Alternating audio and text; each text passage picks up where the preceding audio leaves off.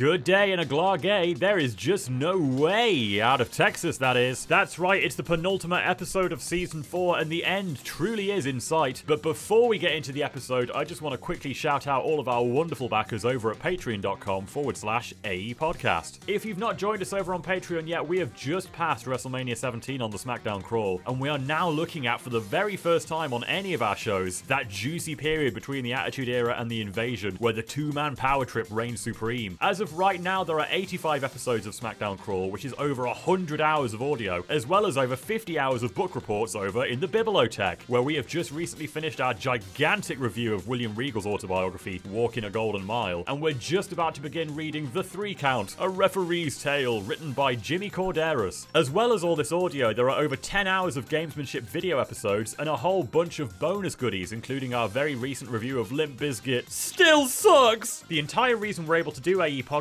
without stopping every 10 minutes to thank corporate sponsors is because of our lovely backers on Patreon. So if you like what you hear, consider supporting the show and get instant access to over 175 hours of content by becoming a $5 backer at patreon.com forward slash AE podcast. For now, though, get comfy, strap yourselves in because there truly is no way out of Texas.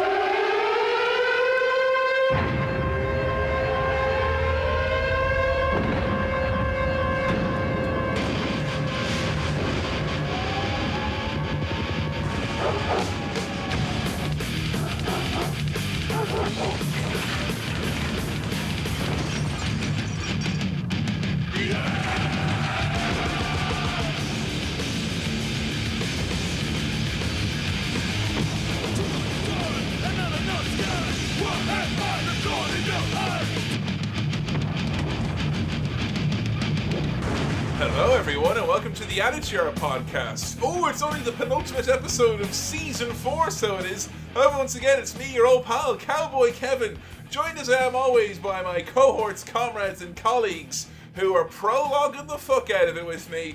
One, two times more to go. First to my left, unquestionably, he is the man who's got a lot to say about Kane tonight. It's Adam Bigelow. Hello. How are you doing? I'm good. We are so fucking close to being done. It is absolutely shocking. It is crazy how quickly this has come along now. I mean, you know, I I was adamant when the pandemic happened that we would never, ever, Ever. ever No, no, podcast no. again, like, because I was like, I'm sick of it now.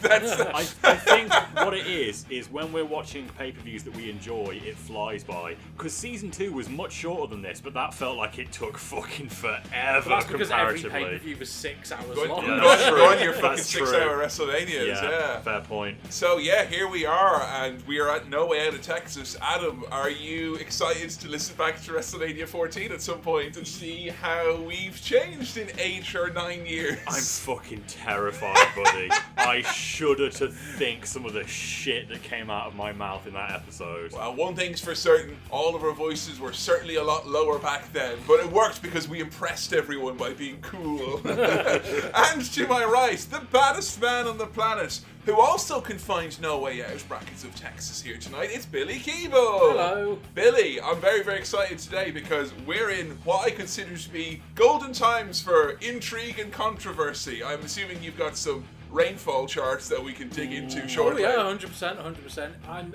it was so weird that we're so close to the end of this season, and it just means we're so much closer to me winning boys picks again. Hey, Uh, now. fuck's sake. Look at this. Maybe we like- can stretch this season out for a little longer. Like find some bonus episodes. Maybe we like- should just keep going and do all of season one again. Yeah, like, you maybe. know. Uh, do you have any memories of the very, very first recording? Like, seeing seems we're coming back to a, a redux of it very shortly. Uh, me calling Luna Luna Goldust. Mm. I Um, was going to say, look how far we've come, but uh, Yeah. that's maybe not proven much of a plan. me saying that Mike Tyson should have no business being in wrestling because he's convicted rapist. Then years later, people calling us woke, which I think, which is, which is, you know, I I think we were pretty much on that s- s- certain level to begin with. From day one, we were clutching our pearls very tightly. So I, like- that's all I remember, and I, I dread listening back. Why do you? Why do you? Because I mean, like for me, it's like I, I just feel like I'm. I don't know. I'm gonna feel like a younger, worse version Hmm. of myself. I just feel like I, I won't have had any idea what I'm talking about. Yeah. Well, none of us did. That's No. my fear. I, I'm scared. I don't care about the fact that I'm going to sound like a crap podcaster. That's definitely going to happen. That's a given for all I, of us. I've made yeah. my Yeah. peace Fine. with the idea that I'm going to sound rubbish on the mic. What I'm scared of is the opinions I have and the thing. I'm worried it's going to be like, he's a fat fuck. Oh, here comes Sable. She's so ungrateful. She sued the company for sexual harassment. What a bitch. Like, all these. I want to kill Jeff Jarrett. Yeah, I, I'm terrified of some of the poison that's going to have come out of my mouth. Well, poison notwithstanding, there's one more stop before our unprecedented redux of WrestleMania 14. There is truly no way out, but because we realize that the hottest thing in wrestling in 1988 is still the NWO, it's no way out of Texas. How does an athlete distinguish himself in the World Wrestling Federation? Some challenge the boundaries of their physical limits, sacrifice their bodies, mortgage their youth. Some go beyond. This renegade is the embodiment of defiance, cursing authority, combating the establishment. He'd just as soon spit in the face of the devil than shake his maker's hand. These hardcore warriors embrace kamikaze like practices, risking pain and injury in their sadistic attempt to satisfy. And these self proclaimed outlaws took their pursuit of notoriety to the horrifying edge and beyond. Has this nihilistic attitude polluted the spirit of competition? Have some men crossed sacred lines? Tonight, athletes who defy convention, adversaries who have gone too far, may dare go even farther. We are in 1998, February thereof. Adam, give me some of those sweet, sweet magazine covers. Okay. I'm, a, I'm a mature fan, I should point out. Oh, as well. you want you want a mature I'm a fan? mature okay, well, for the mature fan, we've got WWF Raw magazine. Is the Legion doomed? And it's a black and white picture of Hawk and Animal. They Not got, they got the VH1 split on them. they got the VH1 split down the middle, the He big looks tear. like Taz. He looks like he looks like Taz, and he looks like Paul Ellering. Like these men Yeah. don't look like the Legion of Doom. They've not it's, got their it's face not. It's paint Taz on. and Paul Ellering as well. and they're not from Chicago. Judging from that jagged line, they're from Splitsville. It says here, are Animal and Hawk set to go their separate ways? Also, DX revulsion equals ratings? Question mark. Oh no, this fucking ratings thing. Get into that We'll later. get into it. And then finally, has this magazine gone too far? and then in quotations, don't make me laugh from Venom. Oh my god. So he's just Venom Just now. Venom now.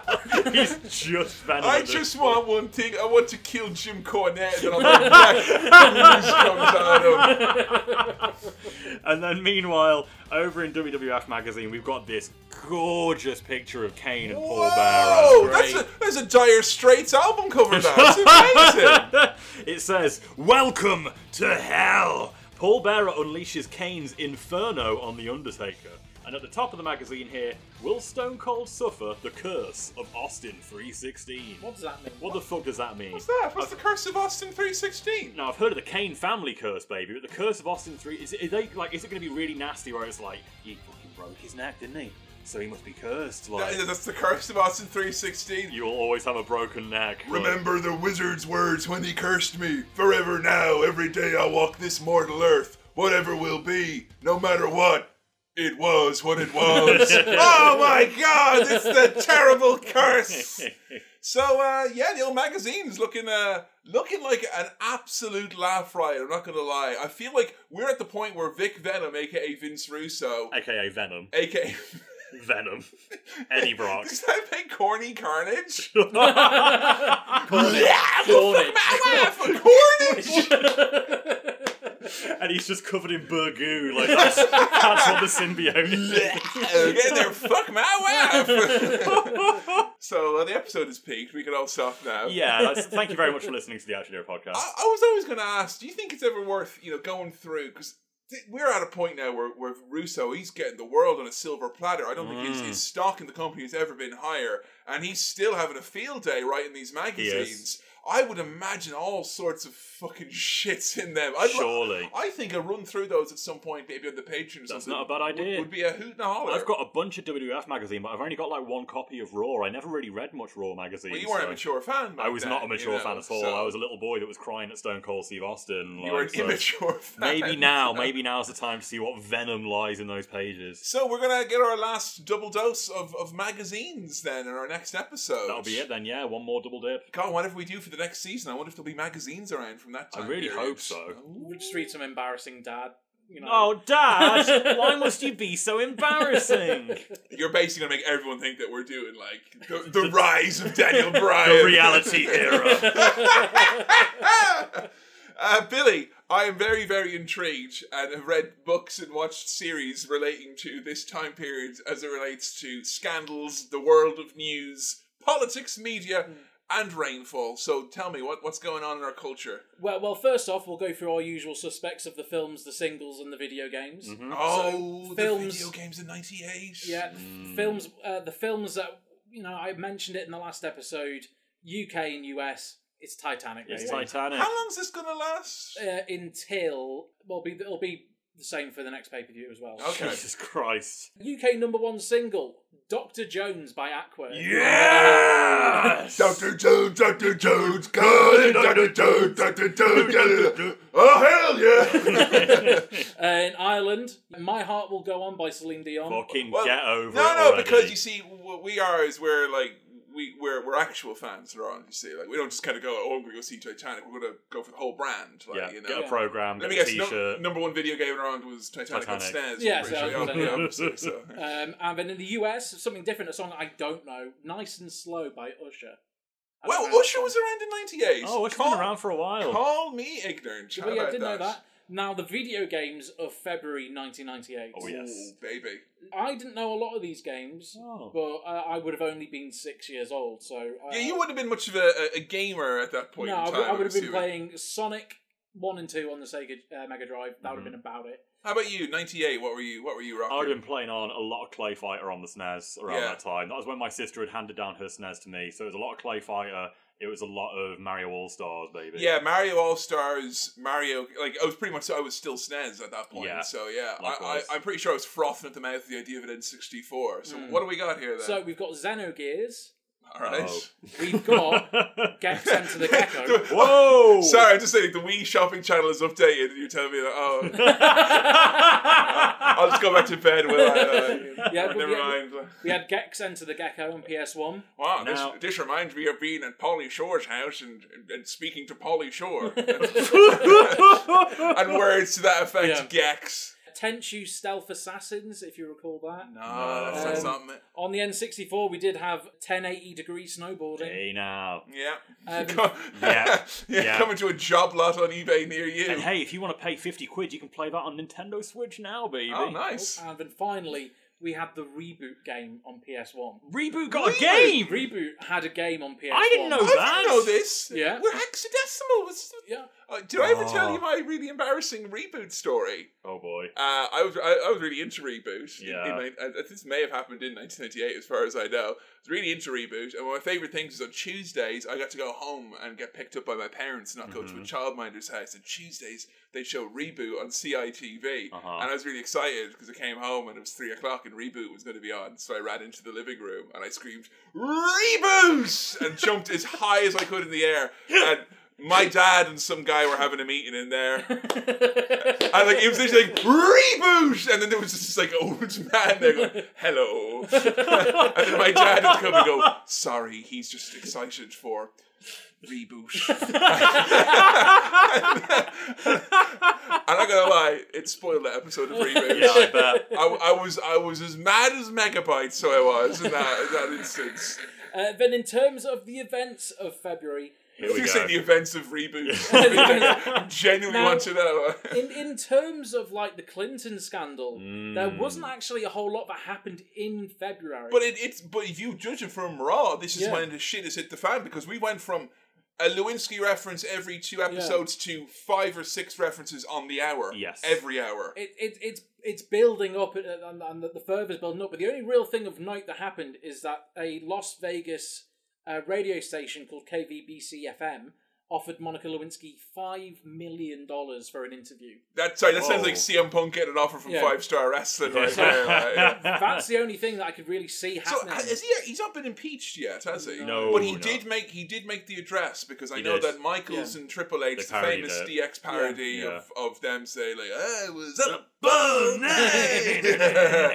so so Bill Clinton is just really right at this moment in time sitting in the White House Bricking going, it. "I don't want to be impeached." yeah, pretty much. Come, come on, Hillary! I don't. Oh man, I, I only downloaded three torrents. You can't impeach me. Other things that have happened in February stamps commemorating Diana, Princess of Wales, go on sale in Britain. She's Oh. not even cold in the ground, and They're you're turning her into stamps. She was the in. postal's princess.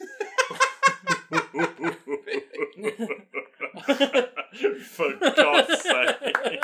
now, on the same day as these stamps, over in Texas, Karla Faye Tucker is executed. She's the first woman executed in the United States since 1984. I only brought this up because there was a very comical video on the news where instead of saying Karla Faye Tucker, the news reporter said live on the news, Carla Tay Fucker. There you go. Um, So this happened in Texas. this happened no in way Texas. out of Texas. Jesus. February 4th, Bill Gates gets a pie thrown in his face in Brussels. What? This is by done by a gentleman called Noel Godin, who has his own Wikipedia page because of how many pies he threw in people's faces.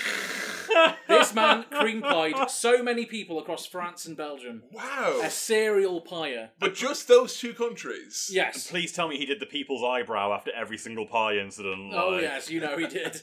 February 7th, we had the Winter Olympic Games opening in Nagano, Japan. February 11th, lyrics to Candle in the Wind in 1997. We're back again. We're auctioned off for $442,500. Wow, Right. that's that's surprising because no one bought that single as No far one as bought I know. that No one gave a fuck No about one it. that- I thought you would have sat on that for a little bit before you sent it to auction. I mean, but like, wasn't there like practically two words that were changed from the original version? Yes. I guess. It was just everyone had Diana fever. They were all. It's like sort of the NFT gold rush we're seeing Yeah. now. Yeah. Everyone was like, "Oh, sell your Diana merch quick, quick, quick!" Yeah. I heard they're going to turn her into an NFT. That'd be nice, wouldn't That it? would Yeah. be really, really. You know. I think that's what she would have wanted. Yeah. Uh, Intel unveiled its first graphics chip. Finally. 740. Fucking a. And I understand how that works. Yeah, it's what they put into Chip Hazard and made him come to life. So, sorry guys, I'm going to take five. It's going to install that in my rig. I'll be back in a second. Uh, I, I got a jailbroken version of Reboot for PCs. CD-ROM, and I really wanted the, the, the graphics to, to pop.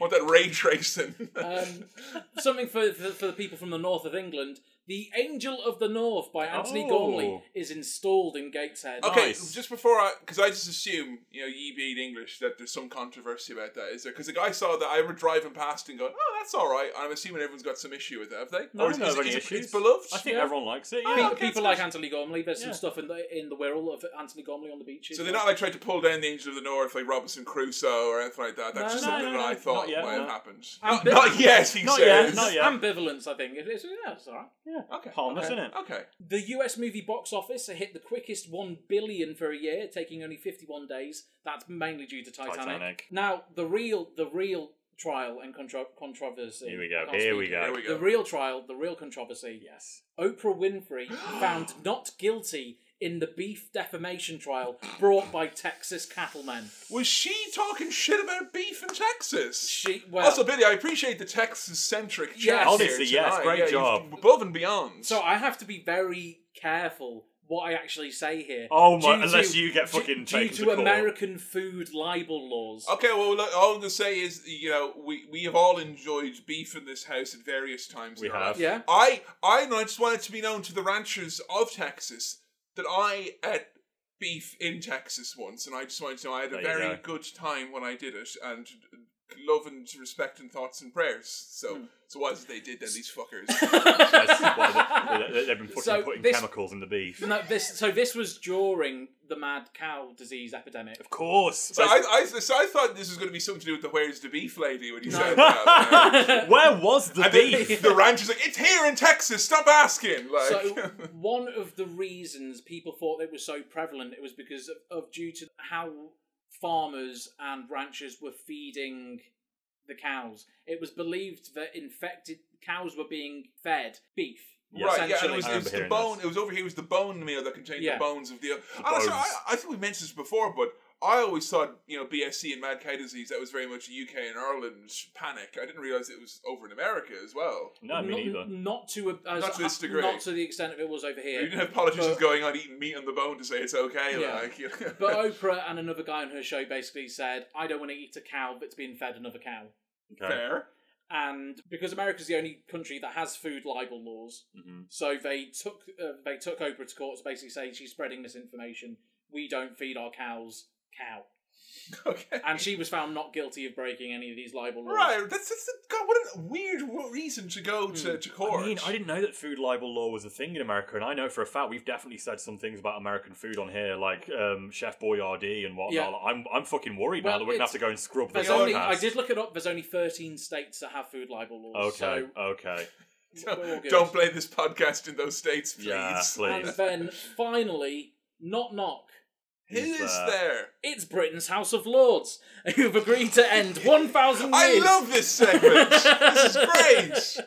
Britain's House of Lords agrees to end 1,000 years of male precedence by giving a monarch's firstborn daughter the same claim to the throne Ah, as y- any y- firstborn son. You gotta hand it to the House of Lords. They're always two steps ahead, aren't they? Like, Your friend and mine, the House of Lords. Thanks, guys. You know, just from us here at the Editor podcast to the guys over in the house. I was literally talking beforehand. I'm still trying to figure out my family's relationship to the IRA. Just a big shout out to the House of Lords, though, guys. You know, it's all know, coming out from, today. from, from, out- from everyone here at the Editor Oh, podcast. My goodness. Well, um, we got a pay per view to talk about now. Oh man, I Let's- feel like I just ran a marathon. Yeah, Texas, a marathon in Texas, Hmm. it feels like. So, this pay per view, of course, which subsequently is known as No Way Out. Yes. And then we had a lot of folks who were chatting with us in the comments on our Patreon, stuff like that, and telling us that it w- seemed to be sort of a bit of a panic that this was changed because it was originally advertised as No Way Out Yeah. and then was retrospectively turned to No Way Out of Texas. Hmm. But the full title is In Your House, No, No Way, Way Out. Out. of Texas. and in Texas, it's in a much smaller font. It's like no way out in Texas. Like every time, like They don't really, yeah, they don't, they don't emphasize the, the full nature of this uh, this title. I feel like if you've got a pay per view called No Way Out, there needs to be a Hell in a Cell or a cage match. something. Something. Yeah, that's what we've been brought ever since Mick Foley versus Triple H in the Hell in a Cell. That's what I always associate with No Way Out. Because what are they like, trying to get out of? Texas. Or what is there no way out of? I don't know. Like uh, there was there was part of me that was wondering if it was an intentional like wink and a nod, fuck you to WCW because they've been very Oh. very they've been yeah we said with Michaels recently and this I think this goes away after WrestleMania 14. But in terms of outright saying WCW or guys down south or friends down south, you're going down. Like they have mentioned WCW more in the last three months of TV. than I mm. think they mentioned more than he during the fucking invasion. It feels Yeah. like. So I was wondering if that was them almost being combative and being like, "Well, our pay per view's called NWO," ha ha, and then maybe a lawyer or someone was like, "Actually, maybe it shouldn't be," because even as good as they're doing at the moment, they've had Tyson come in, they've got eyes on them. This pay per view, and I don't like to talk about buy rates and ratings. I don't think it's that important mm. usually, but you know, the other WCW pay per view did double this buy rate wise. I can see why. To be fair, like this feels like not to spoil anything, but this pay per view is very much like WrestleMania, everyone, and yeah, we'll get we'll get this out of the way with everybody. This is the then- equivalent of Fastlane. Absolutely. I would love it to be WrestleMania tonight. We'd all love it, but there's no way out of Texas in your house. So mm-hmm. here we are now. This video package. I have one question for you. What does it take to make it in the World Wrestling Federation? It takes a mortgaging of one's youth, is what it takes, Kevin. That is the most depressing phrase I have ever heard on a wrestling show. Hmm. Mortgaging their youth. Do you want to pay less on your house payments? Well, you can now mortgage your youth with old Conrad and Ric Flair over here. Is this like that, that a precursor to that terrible Justin Timberlake film in time? What does he mortgage his youth? Well, well, people where, where currency in the world is is is your age. oh God, Oh. that's You just give- you give- But mom, I don't want to sell any more of my time. Yeah, exactly. You'll do as I fucking tell you. now go out to the shops and become an old man. No. So Austin is the highlight of this package, where we are told that he would rather spit in the face of the devil than shake hands with his maker. Uh, they're doing a good job here with the verbiage. This is missing the Freddie Blassie though. I feel like It Freddie is. Blassie, hmm. Freddie Blassie saying mortgaging your youth, whatever. Oh. That'll make you pull your socks up. Well, he's still on his big birthday trip because there was an episode of Raw recently that just opened with Sunny dressed as Marilyn Monroe going like, Happy birthday. to-" And it just goes on, and I'm sat there afraid, it's like, what the fuck is happening? And eventually it turns out Freddie Blassie's just turned Okay. 80, everyone. and we like- made you a special video to masturbate to. Freddie this was, this was yeah. meant to be at the corporate party, but we accidentally glued it to the front episode of Raw, I'm afraid. Like, Yeah, so Freddie Blassie's having a, a happy birthday watching his special video. that Freddie Fellini bit of him sat in the living room by himself, just watching Sunny over and over again.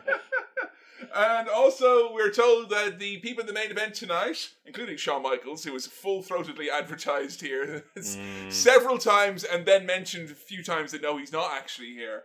The kamikaze like tendencies of Chainsaw Charlie and Cactus Jack. Mm. So, uh, yeah, we've just got like a big old eight man brawl in our main Yes. event tonight. I was very excited I was by the not. prospect of this. the the mixture of people in there, I thought there was combustible I- elements here, yeah. Just just the, the, the team of the faces of uh, Owen, Austin, Chainsaw Charlie, and and Cactus Jack. I was like, I'm so fucking on board with this. All these guys, right? Yeah. Good and they're gonna, combo. they're, they're gonna destroy DX and all of that lot. So I thought I'm, I'm into this. I just got big house show vibes from it, where it's like we've got all these things going on and nothing is going to be advanced. Mm. I just knew looking at this match, like nothing will be advanced as a result of this. This will just be a house show brawl. Like, I will say that the smoke and mirrors and the magic of the World Wrestling Federation were in full effect because I assumed this being a B tier pay per view before a pay per view, which is like much more clearly the focus here tonight. Mm-hmm. And I guess you know, rightly so, WrestleMania is the focus. Yeah, of I guess you know when they opened up here.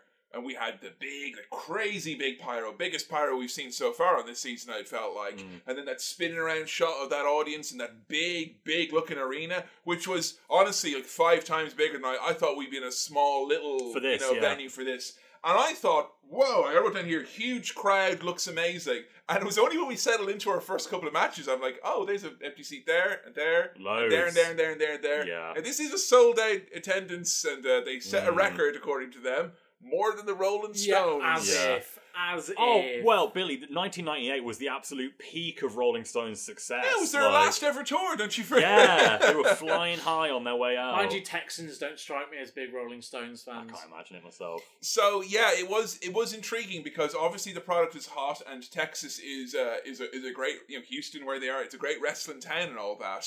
But it's funny that you count papered tickets. Like if you give someone a Mm. ticket and they don't show up for free, that's such an indictment on, on not the a product. Mm. So they're still not there yet. No.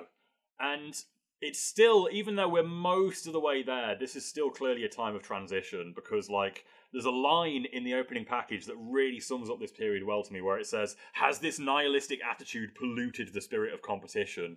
And that has very much been the theme of the show recently on Raw. Oh, like, yeah. there, there is a lot of, like, talk from the announcers and stuff of, like, this is going too far. Too far now. is the buzzword we, moment, we, yeah. have like really things are getting out of control here. Like people, people's attitudes, and they're making a lot of like examples of like this is going off the script. Basically, they're not doing it as on the nose as WCW would, but they are doing everything in their power to make you think like this wasn't supposed to happen. These wrestlers have, and they use the words like gone into business for themselves. Oh yeah, like, they've like that. fully opened up that kayfabe door of the Mhm. stuff that Vince probably wouldn't have been okay with talking about in the mid '90s or the Hogan era or anything like that.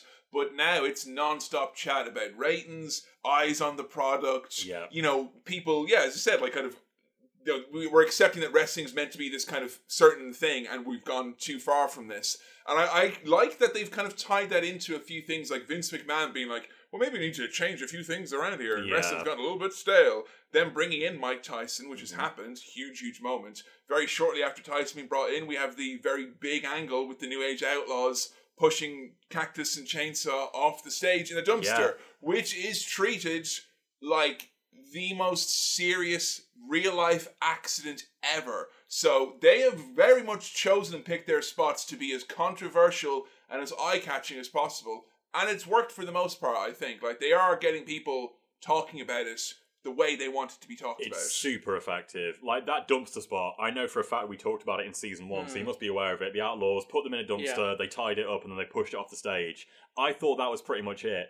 But this takes up 25 minutes of the show. Oh, yeah. It happens, and then all the locker room comes out. Like everyone from backstage is like, "What the fuck is wrong with you?" And they're trying to get the Hmm. Outlaws because they're acting like this is a real shoot thing. Is this faces and heels coming out. Yeah. Yeah, yeah. Oh, okay. Everyone's after the outlaws. Even the outlaws were all like, "Oh my god!" the god!" outlaws are kind of like, oh Jesus Christ, what That, we and I thought that was like getting it over as being real and all that, whatever. But I thought having the outlaws be all like, "Oh no, we went too far," and then you literally have Shawn Michaels and Triple H being like, "Ratings," and then they're all happy again. I thought that was like.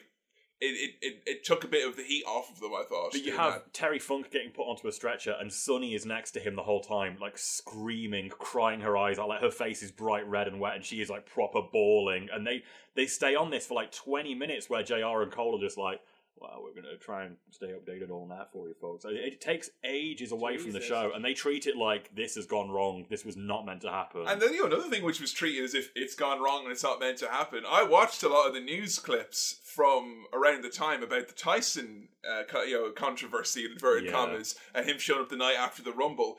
The way that they treated it and the way that Vince was speaking about it was that this had gone horribly wrong. Yeah. And it was a, de- a media debacle, and they were like, you know, well, things didn't go quite as planned when Mike Tyson came to the World Wrestling Federation because Stone Cold Yeah. Steve Austin just had to turn up the volume. And like, you know, for a company, like how long have we talked about in this season where it's like, look, we're being controversial. Yeah. Sorry. Look at us, we're being controversial. Sorry. Mhm. And now I think they've actually managed to find an effective way to it's be like, working. it's a shit show, but they have their hands on the wheel. They don't an have to do it. exciting shit show. Yeah. like- and the first match on tonight's exciting shit show Oh. from No Way Out of Texas, or Nwoosh, as I'll call it for short. It's Marc Mero and the artist formerly known as Goldust, or I should say, the artist formerly known as the artist formerly known as Goldust, taking on the Headbangers in what could best be described as tag team match. So, what's Goldust's new name then, Kevin? Marilyn Dust. Yes, he's in full Antichrist superstar makeup and, and clothing. And this is from the time. This is what he would have worn around the time of like the Beautiful People. So th- th- this is actually late. So oh, is it? Yeah.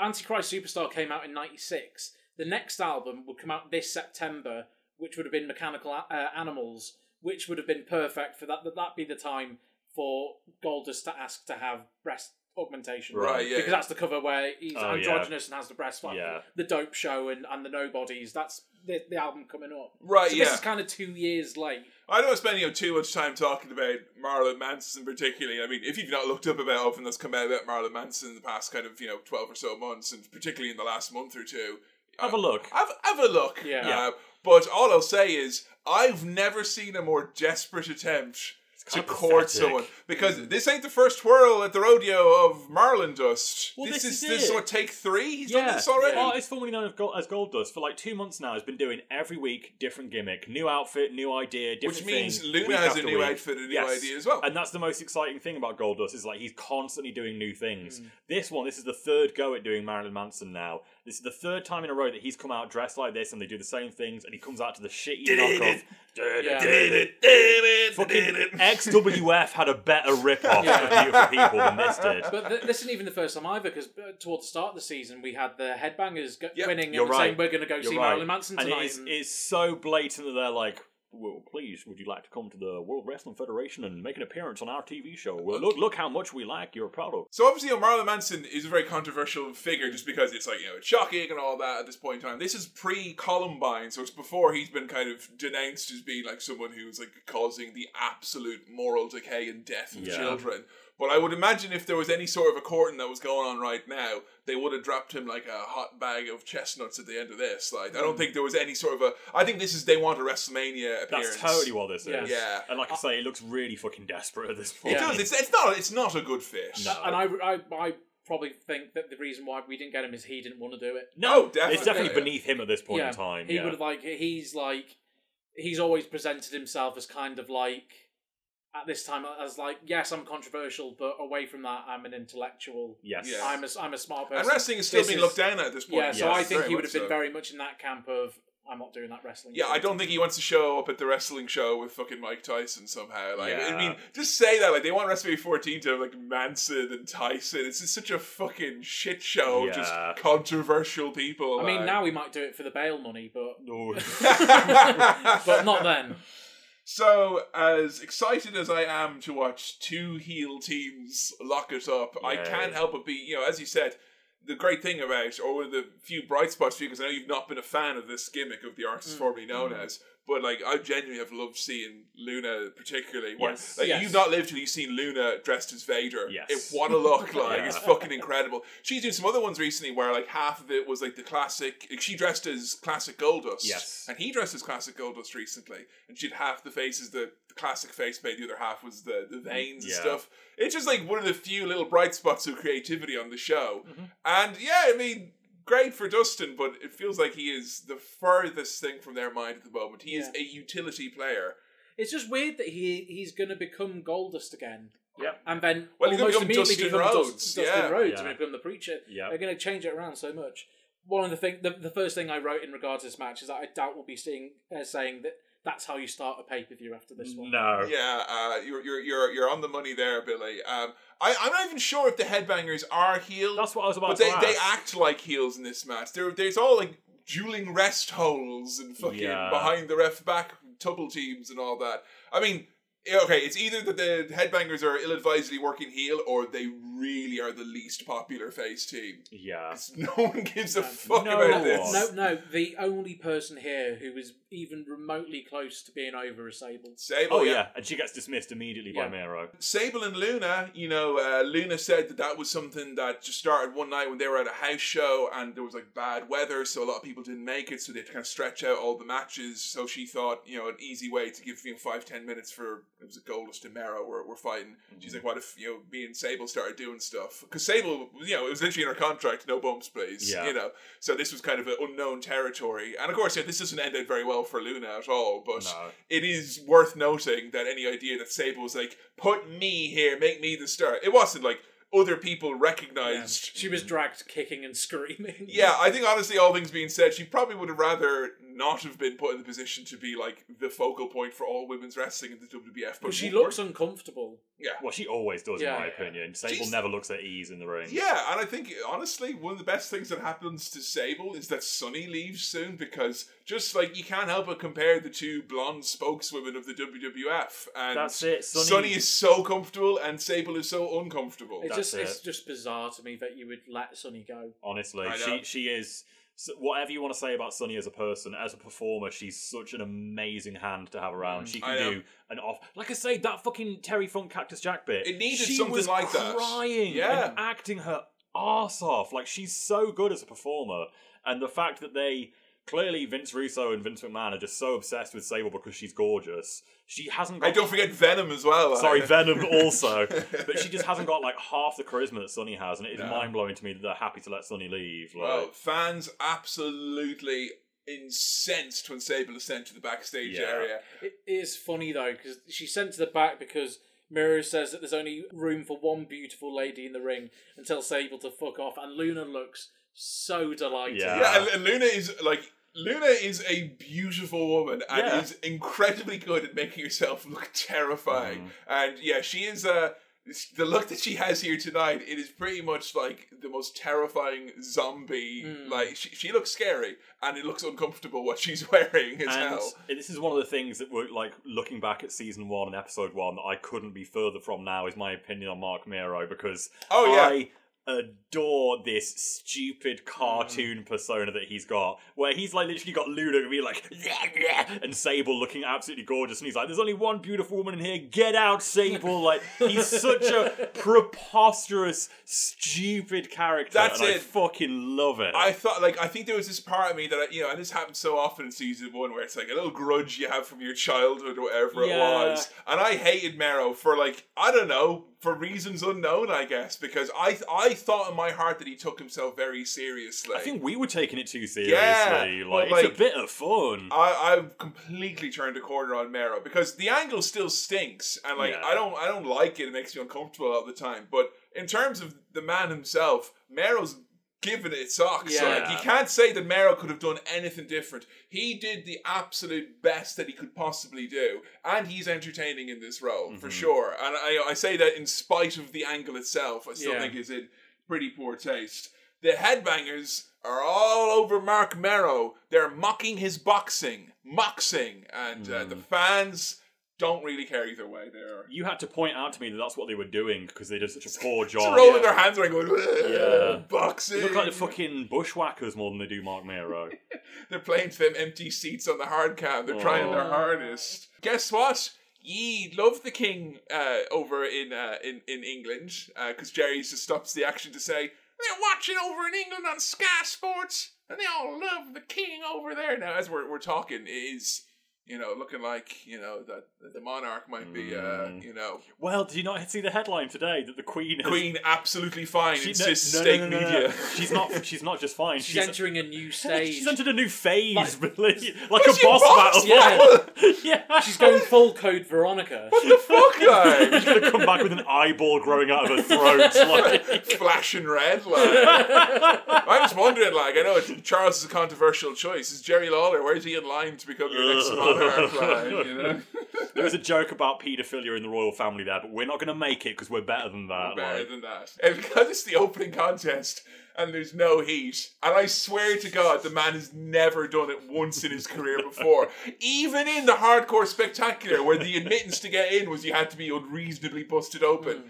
Headbanger Thrasher, ear to fucking ear. Yeah. This man gets busted wide open. We talked about this while we were watching it, and I feel like I put my finger on this that I'd never really identified before.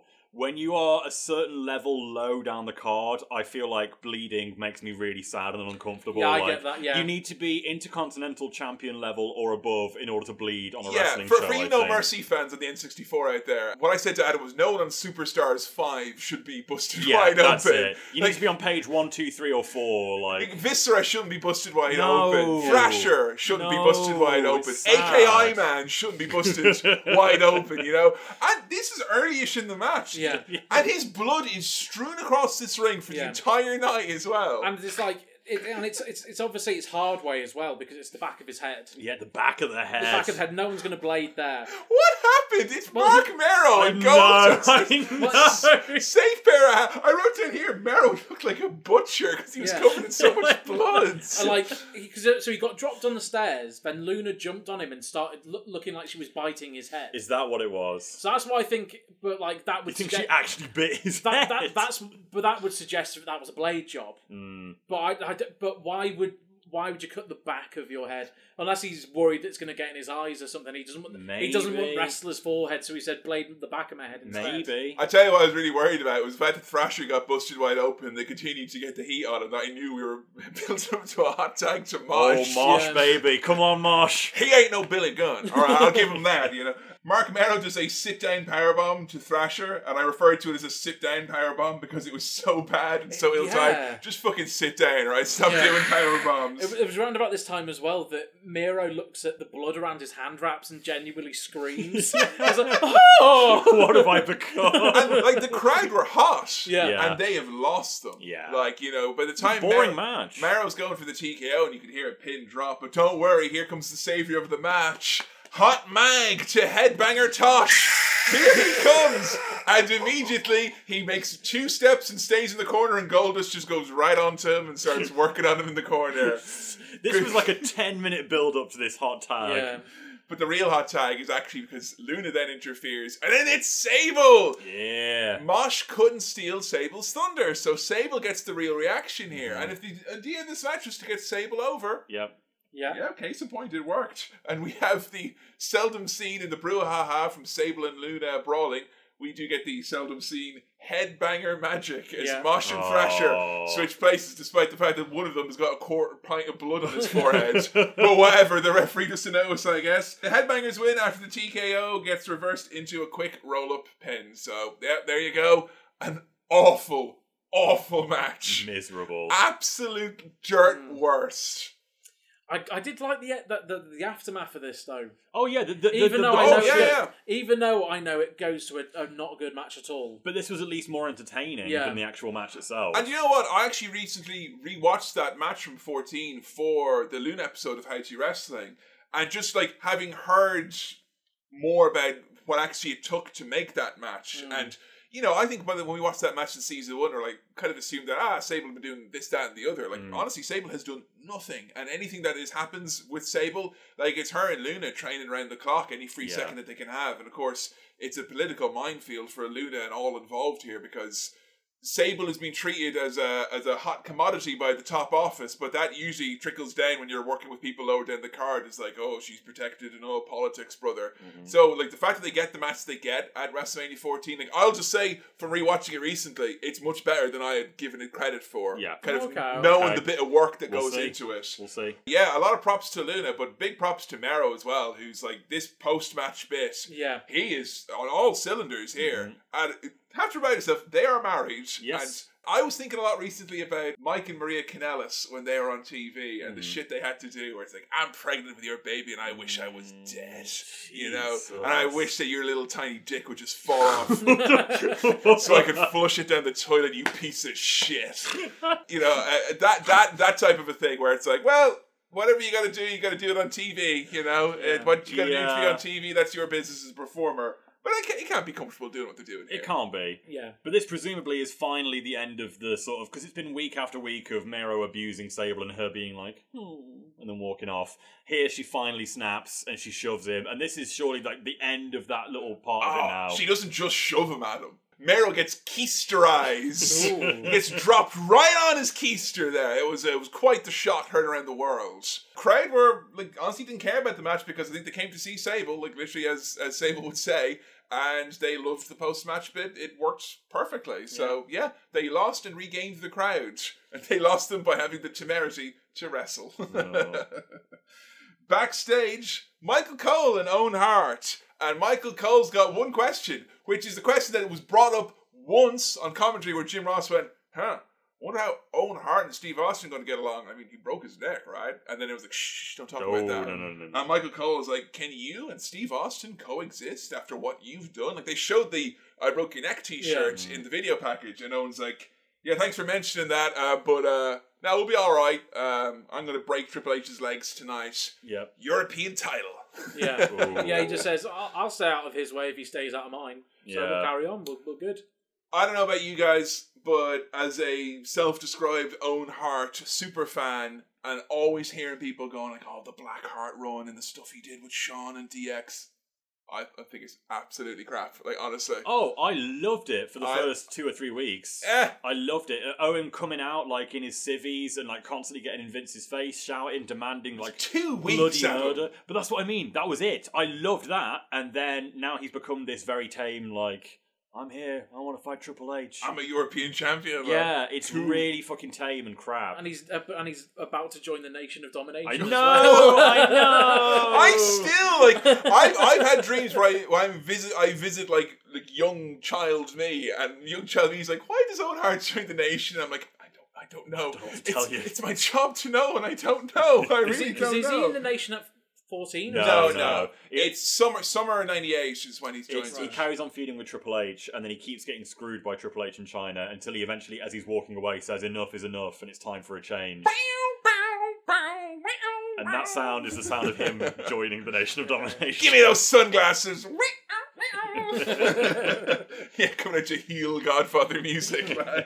So, who's out next? It's one of the greatest performers in the history of the World Wrestling Federation. It's only Sunny. That's right, I said it. Sunny, who's been used to inject enthusiasm and whatever is lacking into basically any feud in the history of any feud that's happening in 1998 in wrestling. They just mm. bring her out. Sunny, please make it seem legitimate. And no more so than the minis, the light heavyweights have been relying heavily on Sunny. Yes. I would have thought this is something that would make me roll my eyes, like the idea of like, oh, you're just bringing out like, oh, here comes the hot girl just to introduce the act, the wrestlers, and like, mm-hmm. I, I still think it works well. It works well because of Sunny's enthusiasm. Yeah. think. It seems like she's well into. To me, like the sort of the vibe I get is that like Sunny loves the light heavyweight division, and she's a big fan of the light mm. heavyweights. So she's here to like get the enthusiasm across and get If us all Sunny hyped likes up. it. Yeah, exactly. you can pretend to like it then, so mm-hmm. that you can pretend that you've something to talk about with Sunny. Exactly, You meet her- yeah. You meet her at a meet and greet, say you like the light heavyweights. How about that? Yeah. Yeah, when you're sitting in a bed with her at a convention. Thanks Thanks for bringing us right back down to reality there. yeah, we're getting very carried away with the Sunny love here. well, I think she shows up at 14, and that's pretty much the end of the. Uh, she might appear once or twice Yeah. more with, with because she becomes the LOD's yeah, manager. she has some Yeah. screaming to do. that's Yeah. it, yeah, yeah. So she she's pretty much on the way out, though, because. I mean, I know, I know. as I watched some '98 ECW there recently, and she was on that, so Oh, she, wow. will be here very much Which, longer. I, if I recall, we buried her yeah, during pretty sure. early on. Probably, Probably. knowing because, us. because all she seems to do in those matches was just scream, Mm. and she wasn't a very particularly good manager. So it'll be interesting to if she does that at fourteen. But I don't think I think they're in the battle royale, so she wouldn't be there. I think, like, in fairness, though, just judging from WrestleMania 14, you don't get really a sense of like why Sunny was good at what she did. No. But like, I honestly, I think like she she's a great talker and all that, but I think her as a manager is just like not a good shout. Like, you know, I, I feel like you want to have her like. There's more important things that she can do, and if she was to manage someone like maybe manage like a singles person, not a tag team, because Mm. and also as well the fucking Legion of Doom. Yeah, like wow. seriously, weird. Yeah. what a random pairing that is. Yeah, So we have a lot of blood in the ring as Sunny Oh. enthusiastically introduces our next match for the light heavyweight title with. I can't believe you know how much they pushed this man, but Taka Michinoku has gotten a, a big old push here. Mm. He got the Star Wars push, Bill. Yeah. yeah, they did a special graphic where it was like Taka Michinoku, and it did the Star Wars font, and it's like he's from a land far, far away. And he does hurricane ranas and springboard planches. And and he gets the Sunny push because she gives him a little kiss on the cheek. yeah. Sunny, Sunny likes. Uh, lots of people have got a soft spot for Taka. Sunny, who gives him a little kiss, and Jim Ross, who teaches him words like slobber knocker. And, and is like slobber knocker, and he's like, I'm, I don't care. This is demeanor for both of us. Come on, let's just get through it, okay?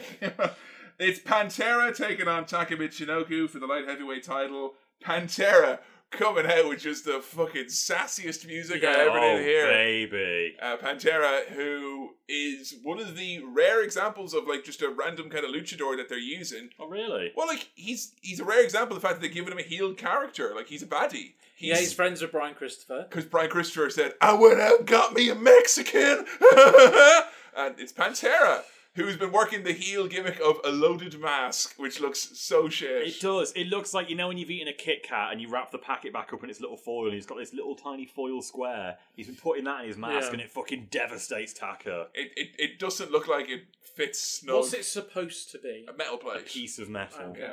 So It's, there it's you go. shit. There's a lot of head. Don't do a lot of head action though from him in this. Not really. No. No. No. So yeah, he has. Does he actually I don't put it on, or I is it don't already think- there? They did it on Raw. I Yeah. don't think he has the loaded mask gimmick in Mm. this match. But they did like- show you a recap of it Yeah. to make you Yes. anticipate it. I mean, I always like a mix match, a mismatch of styles, or you know, kind of different types of wrestlers locking it up. A luchador and a, a technical wrestler from Japan. That sounds like a dream match to Mm-hmm. me. I don't know if it's fair to lay the blame entirely on our guest commentators for this evening, Mm. but Jerry Lawler and Brian Christopher are beyond insufferable. And I'm saying this having, much like a lot of people from season one I was just down on, Brian Christopher, I have enjoyed a lot of his offering. A lot. A lot of it A is lot. good. Uh, this was just, it descended into full blown racism. Like, Yeah. you know, I'm not, I'm, I don't think it's very overly sensitive to say, I don't think it's appropriate to hear people talking about the shape of people's eyes and stuff like that Yeah. in offhanded ways. Like, they were so fucking But he does it yeah. to both of them, and one I of them's in know. kayfabe's his friend. I know. I know. He starts being like weird, saying weird things about Mexican people, Yeah. and it's like, but this guy's supposed to be your mate. Nah. He's, like there's there's enough there and because they've shown it like on the raws and stuff that they can do stuff and be at them and be antagonistic without just being full blown racist. Mm-hmm. But like they just go into like they're borderline just springing springing out slurs. they are. one They literally are. They yeah, saying slurs. And that's on the commentary. Peacock Network as well, there, Yep, folks. You know that there. they won't edit any of that out. And you like. can you can hear the exasperation in JR's voice during it as well. Like, Well, it's because JR's trying to call this match, and these two, like, I get it. I get what they're doing, and I actually do enjoy some of the buffoonery. like we see the side by side of both of them being like, That's it, and they're mirroring each other's body movements as well. So it's like literally like, look, Yeah. they are father and son. They are making it so on the nose and comical that it is fun, but it is relentless. It is Yeah. literally non-stop throughout this entire match to the point of it becoming really tedious. yeah, it, it just kind of it it takes away from a match where I think honestly I think it was probably Taka's worst outing on this you know run that we've seen him on. Agreed. I think that it was either a case of them trying to do like a 20 minute match sprung into like five or 10 minutes. That's it, and that is on Taka and Pantera. It's not all the commentary distracting us. No. The, the match itself is a bit weird and sloppy and messy. Like But there was some amazing work done though from Hmm. Pantera in particular in this Absolutely. match. I was really like I, I'd never heard of the guy.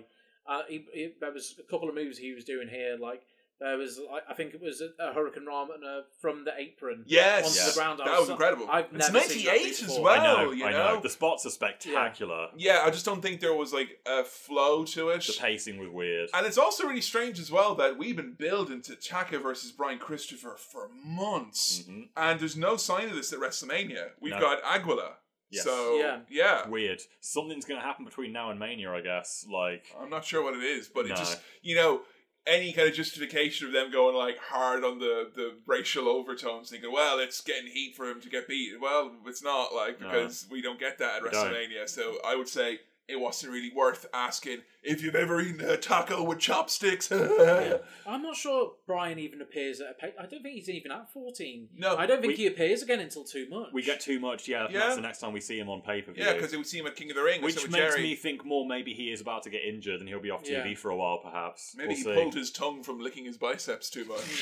or pulled his tongue from dropping hot fire like, hey, don't say I'm stupid. I was valedictionary in my class. The only reason Taka Michinoku could beat me is that he slipped some yam into the referee's hands. Yam. Uh, I would say the most upsetting move in this match is the Romero special, the, the Mexican surfboard stretch into Thrasher's blood. Oh. Yeah. Like, no, please give me, please pick me up. Thank God, yes, thank you.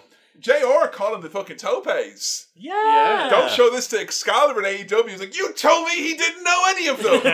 He's fucking got all the Spanish words and Yeah. everything here. What's Yeah. amazing? Done his research. We uh, we got a sign on hard cam during this match. the immortal Paul Boesch. yeah! Immortal. Yeah. Well, it turns out for the crowd here in Houston, Texas, much like the three of us here, that there was indeed on that special night much of he in each of ye. and that's why I'd like to read from much of me in each of these. Uh, this is only a selection because this is quite like this is quite a long poem. But Joe, Okay. very helpful, she picked out this kind of it's it's a poem of two halves. The first half I think might be for another time. This part though, the second part I think is very appropriate for here tonight. I let's just point out as well in much of me in each of these. I know Adam, you get a bit exasperated by it sometimes. Do but I? I thought you because you're like, oh, what's it got to do with wrestling? Let's see what Hall of Famer Big Cat Ernie Ladd has to say about this book. And star of the Houston Oilers. Oh, more on that Oh. later. I don't often dig po- Oh my god. but I'm cool with that. All right, silence, please, for big lad Ernie Cap. I don't often dig poetry, but this is really poet. This I don't dig poetry, but this is really poetic. I don't often dig. I don't often dig poetry, but this is really poetry. A man can. enjoy. it makes no sense. It's so badly written. Come on, Big Cat. We can get through this. I don't often dig poetry, but this is really poetry a man can enjoy. Written, written by. Written by a real man. Well, So- big lad would know who a real man is. So like- I would like now to read what I would refer to as really poetry Mhm. by a real man. All right. I'm sorry, Adam. You're not comfortable with that. Is that, the, that the name of this poem? Is really poetry? Do you want? I'm sorry. You're not comfortable with really poetry from a, from a real man. This is what a real man's poetry uh, really sounds like. Anyway, the inborn flair for impudence, a touch of arrogance and innocence, perfume with a hint of violence. That's the womanly art of self-defense. Downcast eyes promise penitence, blending truculence with reverence. a haughty air of insolence. That's the womanly art of self-defense. Judo, sumo, karate suddenly reek of impotence. Wrestling, boxing, la savate suffer the same consequence. A blatant display of deference, armed with experience and confidence. She teaches the meaning of obedience. That's the womanly art of self defense. Dedicated to a book by the same name. That was, uh, I think that was a tribute to his wife, yeah. So, um, Bruce who? well, that's That's really lovely. Thank you, Kevin. That's, I feel like we found another part of Paul Boesch there. It's Yeah. admittedly Yeah. a misogynistic and horrible part, and a bit of a scary part. But uh, there you go. Scary So- love. Scary love. Paul Boesch from Houston, Texas. The The immortal. the Paul immortal Boesch. Paul. What is it with wrestlers always being I hung up on? Like if ever there was a group of people that the term immortal is Yeah. not applicable to. Most- Very mortal people. The most oppressively mortal group of people in the world are professional wrestlers. Immortal, this and that. Like. Come on, like. Just, just to be sure, Paul Boesch is not alive. No, well, not that we know of. Like, just, I'd like to announce that the uh, consecrated remains of Paul Boesch is the newest member of the ranch. And uh, we're working on that immortality formula. We'll let you guys know how we get on. They're top scientists here at the ranch. Yeah, that, they didn't start talking about Paul Boesch here. No, that, that was no, later no. on. Just got a sign. I thought, oh, I, that's interesting. We got a Paul Boesch sign. I'll have to make a note of that to tell Kevin. We, we get more Paul Boesch later on, though. Thanks for keeping me updated, Billy. Yeah. Like, you know, some people would rather I not talk about Paul Boesch at all in this podcast. who's that? Some people. Some people. Taka Michinoku hit what could best be described as a dirty, evil feckin' knee off the top rope. Oh yeah. It's when it's like, you know the point where your spine and your your skull Mm. click into place? Just make that thing go come right off there. Right? It was fucking horrible. The Michinoku driver was reversed into a roll up. He kicks out, then a missile drop kick, and the Michinoku driver gets us the win. I just thought it was all like a bit much. I don't think Pantera is a character who's going to be around very long term. Nah. So why not just give us a nice Taka showcase to heat it up? I thought That's Taka, it, if anything, was far too gracious here, and Mm. there was far too much of him selling. That's it. He was too giving in this match. The crowd like Taka. He gets a big Yeah. pop, but they want to see him do cool shit. I don't think they're at the point with Taka where they're going to rally when he gets beaten up. They're sitting waiting for him to do high spots. I Yeah. just don't understand why you just don't, don't keep doing Taka and Brian. I know. You Yeah. could. You could keep going to You that well, and then build up to like a tag match at Mania where you can have Brian and Jerry take on Taka and.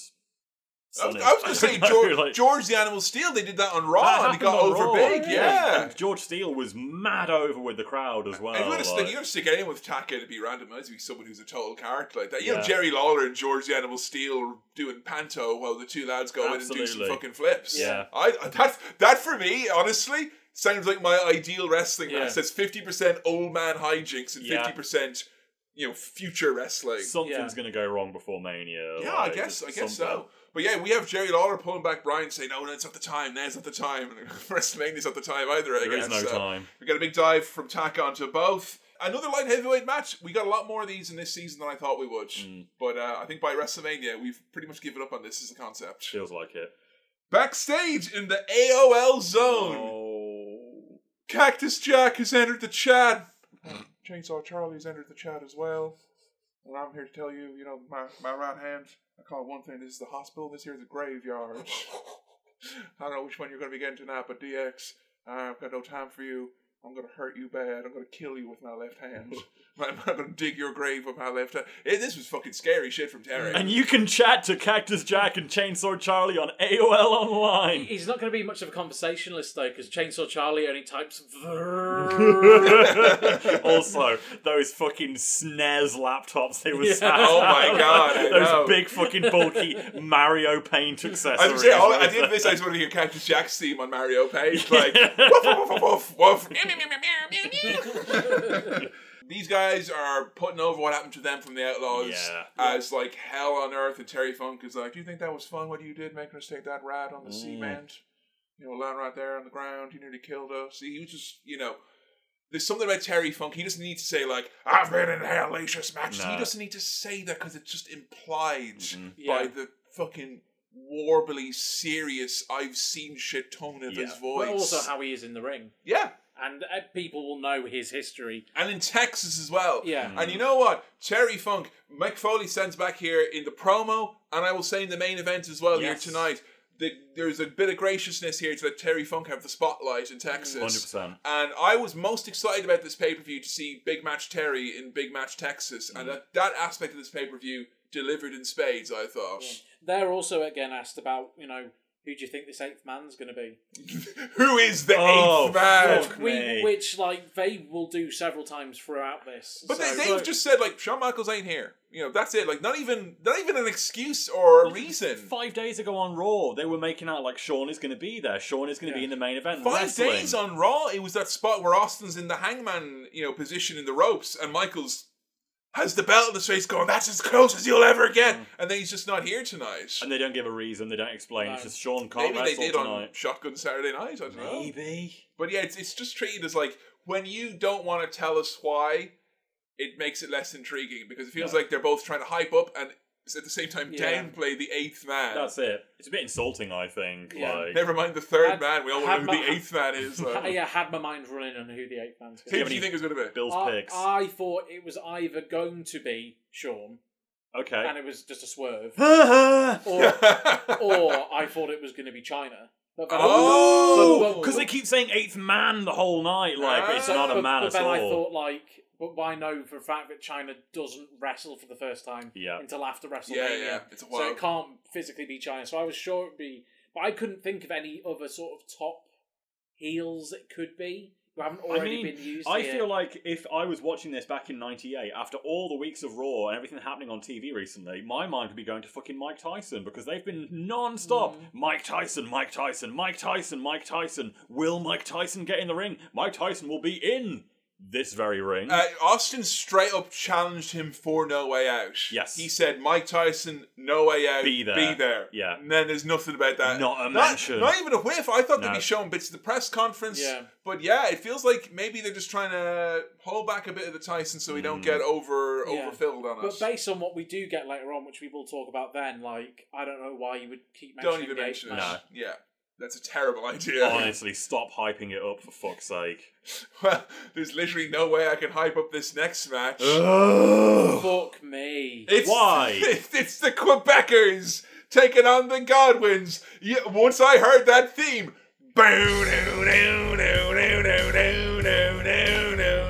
we don't know much about this man, King. All we know is that he's had a solid three months of training in Florida. Several allegations have come out against this man. He, he wrestled Omos to a one-hour draw on, on an NXT to a off. do do do do do. One of the stars of Raw Underground. Do do do. You know what? I'm just gonna say it. This 97 98 period has been some of the best fucking music in all of wrestling. I fucking love these clunky, generic ass themes. I know, They're right? so good. I've, I've got I've got a name for this music. This music is the big untrained galoosh theme. yeah, heel versus heel, and also two of the least over heel teams, the Quebecers, have just returned after a brief run in WCW. Of course, Quebecer Pierre, who had wrestled as Jean Paul Lafitte in Yep. in, you know in some title matches. Who you know I think you and I saw him in WWA, the big man doing sentons. oh shit! I think I did a pay per view classic with uh, Bret Hart Yes. headlining against the Pirate, you know, and that was this man's very impressive. Yeah. But I think Jacques is definitely not on the same level as Pierre. But uh, Jacques, who blows up like the Hindenburg in this match, Yeah. wowzers, and their gear is so crap. This is so shocking to me that this is like the run up to WrestleMania, the hottest period. Mike Tyson, all eyes are on the product, and this this pay per view just feels like a fucking obligation or something. Like Yeah. they're just Like they doing- told the Quebecers, we'll put you on pay per view. This- Yeah. Come The- back over. lad." The the pay per view before WrestleMania, every match should be a storyline match, right. That's building to something, oh, Or you've at got to least- see WrestleMania. or at least ends with this. This is what's happening at WrestleMania. A lot of these are feuds that either go nowhere or definitely do not get resolved at WrestleMania. I Yeah. mean, calling this a feud is fucking generous. Maybe because we've not been watching Shotgun, we've not seen what's going on. Ah, here. this has been on Raw as well. He- he- The Quebecers get this, got hit with a bucket. But then, Oh. see you later, bye. The Godwins also got hit with a bucket. salacious. I mean, there's not a whole lot to say here. the only thing I would say is that Pierre is like exceptionally agile for Oh, how yeah. big he is. Yeah, yeah, yeah. totally. He's a very doing agile, Very big man. talented. He's the man who like, Kevin Owens, like, you know, kind of, I feel like he's modeled a little bit after, Yeah. where he was like a very unassuming man from north of the border who could do a sweet fucking flip if if needs be. But I think Jacques lets the team down. I think Jacques is a great character. Like he's there going like, "Hey, I'm Canadian, double bicep pose," and then like two seconds later though, you know, two seconds later, he's like he's gassed to the point where I was wincing when he was pe- picking up like Phineas and Henry from moves, knowing that Oh. Henry had neck issues, Yeah. and this lad's go-to was a fucking pile driver with Well- the with the arms clasped around the gut, like. Funny you should say that because at 45 minutes and 50, he does pick up Mideon with a big! And then a little while later, we have a pile driver where he, he goes to the pile driver and goes. Like, honestly, the only fucking source of joy I had in this match. The other source They, of joy. those weren't your grunts of the night. Those Oh, were- sorry, those were the grunts. Those Oh, were the grunts. so- Let's be okay. clear on that. Very clear. Electricity, they live so far back in the woods you have to pipe in sunshine. Well, at least we got a new member of the Grunt, uh, the Grunt family with Quebecer Jacques. Welcome in, I guess. All I can say from Jacques when he comes out, of the way he handles himself, is he's not a man who is probably comfortable with the top-down camera angles that seemed like they had a satellite up there with sole purpose, the GoldenEye satellite, to see how bald he was. Oh, yeah, you mentioned the camera focusing on his bald spot, and I said, baby, that's not a bald spot. That's just a full on scalp right That's there. fucking Hyrule Field. It's endless. I look at that fucking bald spot and I feel a sense of adventure. Like, that ain't good. I do like Jacques because he's loud. You know, Yeah, that's what I like about him. I like him a big yeah. galoot. Like Jerry Lawler, he's obviously been watching American Crime Story as Yes. well, and he's got very strong feelings about uh, the Monica Lewinsky scandal. This is, and this is 97, 98 Jerry Lawler, who is already, by our admission, a very, very shocking man. he's, this- he's the worst he's ever been. Is this Yes, season? Easy this to is say, like yeah. proper Dark Side Jerry. And even with me being used to hearing it week after week, him saying nasty things, this might be one of the most shocking things I've ever. I swear he must have got fined for saying this or something. Well, no, because they didn't really immediately bad. apologize. So they thought it was fair game. I think. You reckon? I thought they just didn't want to talk about it or address it. Like I felt like they once you said it, it's like "Blah, blah, blah, blah, just move on, move on, move on, move on. Like forget it. I know again less than that. Vince is not on commentary, but I'm assuming he's in the headsets. But I would imagine. no attempt was made to apologize for. I wish Lee Harvey Oswald was around. He'd kill the president. Where's Lee Harvey Oswald when you need him? Like Because I want him to assassinate the president. but also, I like the president because I like blowjob. I, help! I'm pretty sure you can't say that on TV. yeah, I don't think that's. Uh, wishing harm upon a sitting president. it's like it's weird the way that this company kind of. They don't know what they think of it, do they? because like you know something that is you know I think it's something that you and I Bill have, have you know we've we've read up on we've watched about we're kind of aware of but I know something that was very shocking to me and I found out recently was that contrary to my old beliefs that it was you know Bill Clinton got impeached he did this thing where you know he had sexual relations with someone he was caught out in a very obvious lie but he got off on a technicality because of the wording of the line, mm-hmm. depending on what your definition of A is is. Well, what is a torrent, you know? I mean, an IP address that could be my neighbor. It could have been Hillary. It could have been Chelsea downloading South Park season one, episode one. You know, but he, it was obvious that like he had he had lied. He was caught. and He was doing a dirty thing that is is viewed as being immoral or whatever. So everyone didn't like him. But him and Hillary were more beloved after the scandal than at any point beforehand. This is like this was the basis of Hillary Clinton being like, oh, she could be president one day. I thought this was the star of like, oh, Hillary could have been president, but this undid it. No, this this got them brownie points. Well, yeah, it's, it's it's humanizing to get a blowjob, isn't it? Like, who doesn't love a good blowjob? Ah, who doesn't want to be fucked with a cigar? Like, you know, I mean, Uh, you know, it, gets pretty dehumanizing pretty quickly. And I'll, I'll say, like, read about Bill Clinton because I thought I, you know, I read a big book of presidents and thought I knew about it. I didn't know fucking shit about it. Mm. And yeah, I just, it's just funny seeing this ever more complicated clusterfuck of a public political scandal get constantly raked over the hot coals of, like, you know, comedy shows that need to be written on the hour, every hour, every day, more comedy, more bits, more monologues.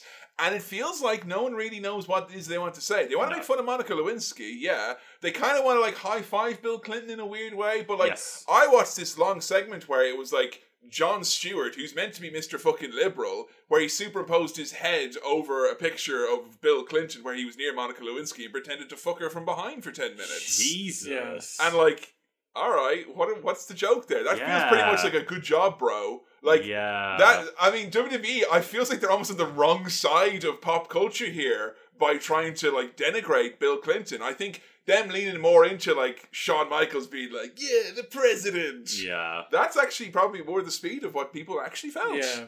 And that's fucking wild. And why are we talking about this in the middle of a Quebecers match? I know. I know. Probably because the next thing I've got written down that I don't know how to segue into is JR tells us that he is checked and dungarees are sanctioned by the Texas Wrestling Association. If I- there I- was any doubt. I spoke to Paul Boesch earlier. He said, wear them. You know, they're, they're sanctioned with those endorsed dungarees. Mideon is pretty much wrestling like a pig because he, he's just dri- like out of the corners of his mouth. He's just fucking drilling non-stop. Oh uh, god, the amount of fucking slime coming out of his face. Dueling headlocks lead to the big double team, which is the assisted senton from the Quebecers. It's a pretty cool one where uh, you know they hold the hands, they do kind of you know the the, the Andre uh, Jimmy Snuka spot. Where he's Yeah. like, no one will ever find out, boss. And then he Oh, throws him up. he throws him up the top, like. But it's, it's not the finish. Henry Henry literally comes in and just does hilarious, and that's, That's, it. That's a clothesline. Yeah. We're A fucking clothesline. Do do do. Uh. well, now the Godwins pick up the win. We get them laying at the Quebecers with a pair of buckets. I think the next time we see a Quebecer is at Brawl for All. Yes. I mean, get your money where you can, lads. But Jesus Christ, Uh, fucking house show. Honestly, Th- this match had no right to be on a pay per view this close to WrestleMania. I can't remember who is it who lays up Pierre at Br- Brawl for All. Is it one of Bart Guns? I think it was Bart Guns. Yeah. Yeah. I know that Pierre was considered to be like one of the guys where it's like, oh, Doctor Death ain't gonna have an easy ride. It's like 'cause this man with one eye is probably gonna fucking kill him. Like, Yeah. there's a few people like that. Oh, Blackman and Severed were also in Bart that Gun category. can't afford two blokes with one eye. Who's That's the other a- one? Doctor Death. Oh, of course, yeah, Doctor Death was was was Doctor Death only got one eye. But he had partial vision Yeah. uh, in, uh, Right. in one of his eyes. But uh, I'm not. Let me double check. I, I remember so little. We might have to do a Brawl Uh, for All revisited. Brawl for All no, too. Yeah. no, actually, we don't. What? We the can add the we can audio add- was a bit fucked up, if you remember. We so- can add in all the stuff we learned from the uh, the Dark Side of the Ring episode. Yay! Oh, that, that'll add some much needed fun to the affair. I'm about to ruin my search history now. with- Best of Jim Brawl for oh. All. Into the. Pierre fought Doctor Death in the first round Right. of the Brawl Right. All. And if you remember, that was that was the one where I'm pretty sure like it was a proper fight, and that like afterwards it was like okay, Doctor Death won, but Points. Yeah, Yeah. but it's kind of the case that I think it took a lot out of him and made him also realize that he wasn't ready to, you know, surprise, surprise, JR's fantasy booking didn't live up to Yeah. it. But yeah, that's uh, that's the Quebecers for you. It's just odd. It's a tag team I really associate with the, the mid '90s. Yeah, you know, John, Johnny Polo. We're not the Mounties. That type of thing. Yeah. Not this fucking weird, what weird black outfits on them. I don't get their gimmick at all. No. Not in the slightest. They don't make any sense to me. They're from Qu- Quebec, and that's it. Okay. That's all you've got for me. Like, Okay. Do better. Backstage, the New Age Outlaws. Whoa, man! It's me, Dok Hendrix. Spelled D O K, not D O C or O double D D D O double G G G G G. I need to talk first about Dok Hendrix' special night he got in Texas the night after this. Oh, okay. Uh, so they did a little video package where it's like, you know him as Dok Hendrix. Like, hey everyone, I'm here in the please buy the pay per view zone. Look at this inflatable sunny chair. You know, Look at this really big poster of The Undertaker. Ruin your house. Put this up. but before he was Dok Hendrix, he was from Bad Street, Atlanta, GA. As part of the Fabulous Freebirds, Michael P.S. Hayes redefined rock and wrestling and was more than willing to share his attitude with the adulation of all his fans in Texas and around the world clips of him and Garvin and just fucking beating everyone up, being cool, hitting them with the boot, moonwalking, singing Bad Street, Atlanta, GA. And here he is, folks. Out he comes in Texas. And out he comes in a Rise War t shirt with the biggest jeans you ever did see. Okay. And it's just him, like, imagine, you know how he comes out at WrestleMania 17? yeah. But kind of take away all that pomp and circumstance. Like, He's not got a robe. He's wearing a sleeveless Raw's War t-shirt. Okay. He's not in his good shape. He's got really big jeans. And he just kind of dances around Okay. to people who are like, "Who- why is Dok Hendrix dancing around? Right. And then Kane comes out. Yes! yeah! And uh, chokeslams Michael P.S. Hayes. Fucking A. And you afterwards, he's like, "Thanks, Vince. I, I told you I could still go. Yes. I know if Mark's not ready for WrestleMania, you know, I, I'm always, I always pat my gear." Oh, you kill that bastard. So I just thought I'd let you know that one of your favorite people beat up one of your least favorite people. Thank you. So Thank you. thank you, Also, Why would they put him out in Texas and expect like something big? Because I mean, he was he was a Because weren't star. the in- Von Erichs Texas? they were. He would have been a heel in Texas. So I think why would they expect him? Or was it purely so they can have the adulation of oh he's about to get fucking murdered by Kane? I mean, it, it was quiet, and then people popped when Kane beat him up. That'll be it Right. But yeah. you know, it would have got more of a reaction if he came out as Dok Hendrix and interviewed someone, and then Kane beat him up. or if he came out with his big Confederate flag draped around him, maybe. Like, Yay! we're in the South. You, you all love this. Now, So- th- these three men, Dok Hendrix, New Age Outlaws, is one word that sums up when I see these three on screen together. deviousness. Deviousness? Deviousness Alpha and Deviousness Bravo. Uh, they're not on QVC though. They're here to No. pro a pay per view. And who is the eighth man? They just they honestly just ramble. Yeah, it's This a is bit- crap. They don't know who the eighth man is. They were expecting Doc to tell them. They want- They're not in the loop. They want No. ratings though. They said that. And Road Dogg's like, we're gonna go out there and we're gonna grab respect and we're gonna take the respect for ourselves. Well, Billy, what do you gotta say? Well, we're gonna go out there and we're gonna grab some respect for ourselves. That's the end of that then. they're still at the point where they're kind of treating them like they're equals on the mic. Like sometimes, They're really, like, really not. Go on, Billy. Do you want to do the oh you didn't know this time around? Oh, it's so embarrassing. And he's like, You didn't know? Well, you better get call someone, I guess. Uh, Billy Gunn is a fucking stud here. Everybody, you we're gonna call our mamas. Everybody, take your phones out now, because we're It's almost as cringe as when they won't let him do it at Raw 1000. Yeah. When Shawn says, I want to do it. I was the original. And Billy, you're not allowed to say anything. I mean, Billy Gunn, he, he is he's definitely firing all cylinders here physically. Like he is wrestling without a top. Oh, yeah. he looks like a fucking stud, and he, does. he is probably one of the standouts in the main event here tonight. But Jesus Christ, if you think I'm going to get heat by Billy Gunn turning to the camera and be like, "Hey, why don't you send me them Nielsen ratings and I'll tell you about the audience share the New Age Outlaws got?" I'm like, Billy, do you understand this? Mm. Because like I don't, and I don't think you do either. no one gives a fuck. It is the most boring fucking thing. Yeah. And get this, I like maths. Sometimes I do it for fun. And I don't want to hear about demos and the proportional rep. But Yeah. NXT had ten more points than than Oh, AEW they did. fucking lost. Get over it. Bunch of fucking diddlers and do nothings. You lost. It's over. Game over. All right? You're done, NXT. You're through.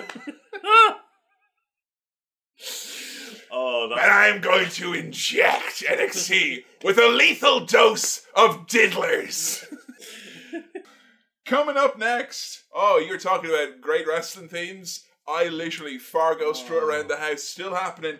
Double J, Jeff Jarrett, taking on BJ Blackjack Bradshaw here in his home state of Texas. This is for the prestigious NWA North American Championship. uh, I actually kind of like Jarrett coming out being surrounded by all these old shit farts. it works mm. for heel heat Yeah. for sure because Yeah. it's like who the fuck cares about this parade of has-beens? Like, And like they're kind of trying to make it out a little bit like the N- like the NWO because Jarrett keeps saying who's going to join the NWA next, you know.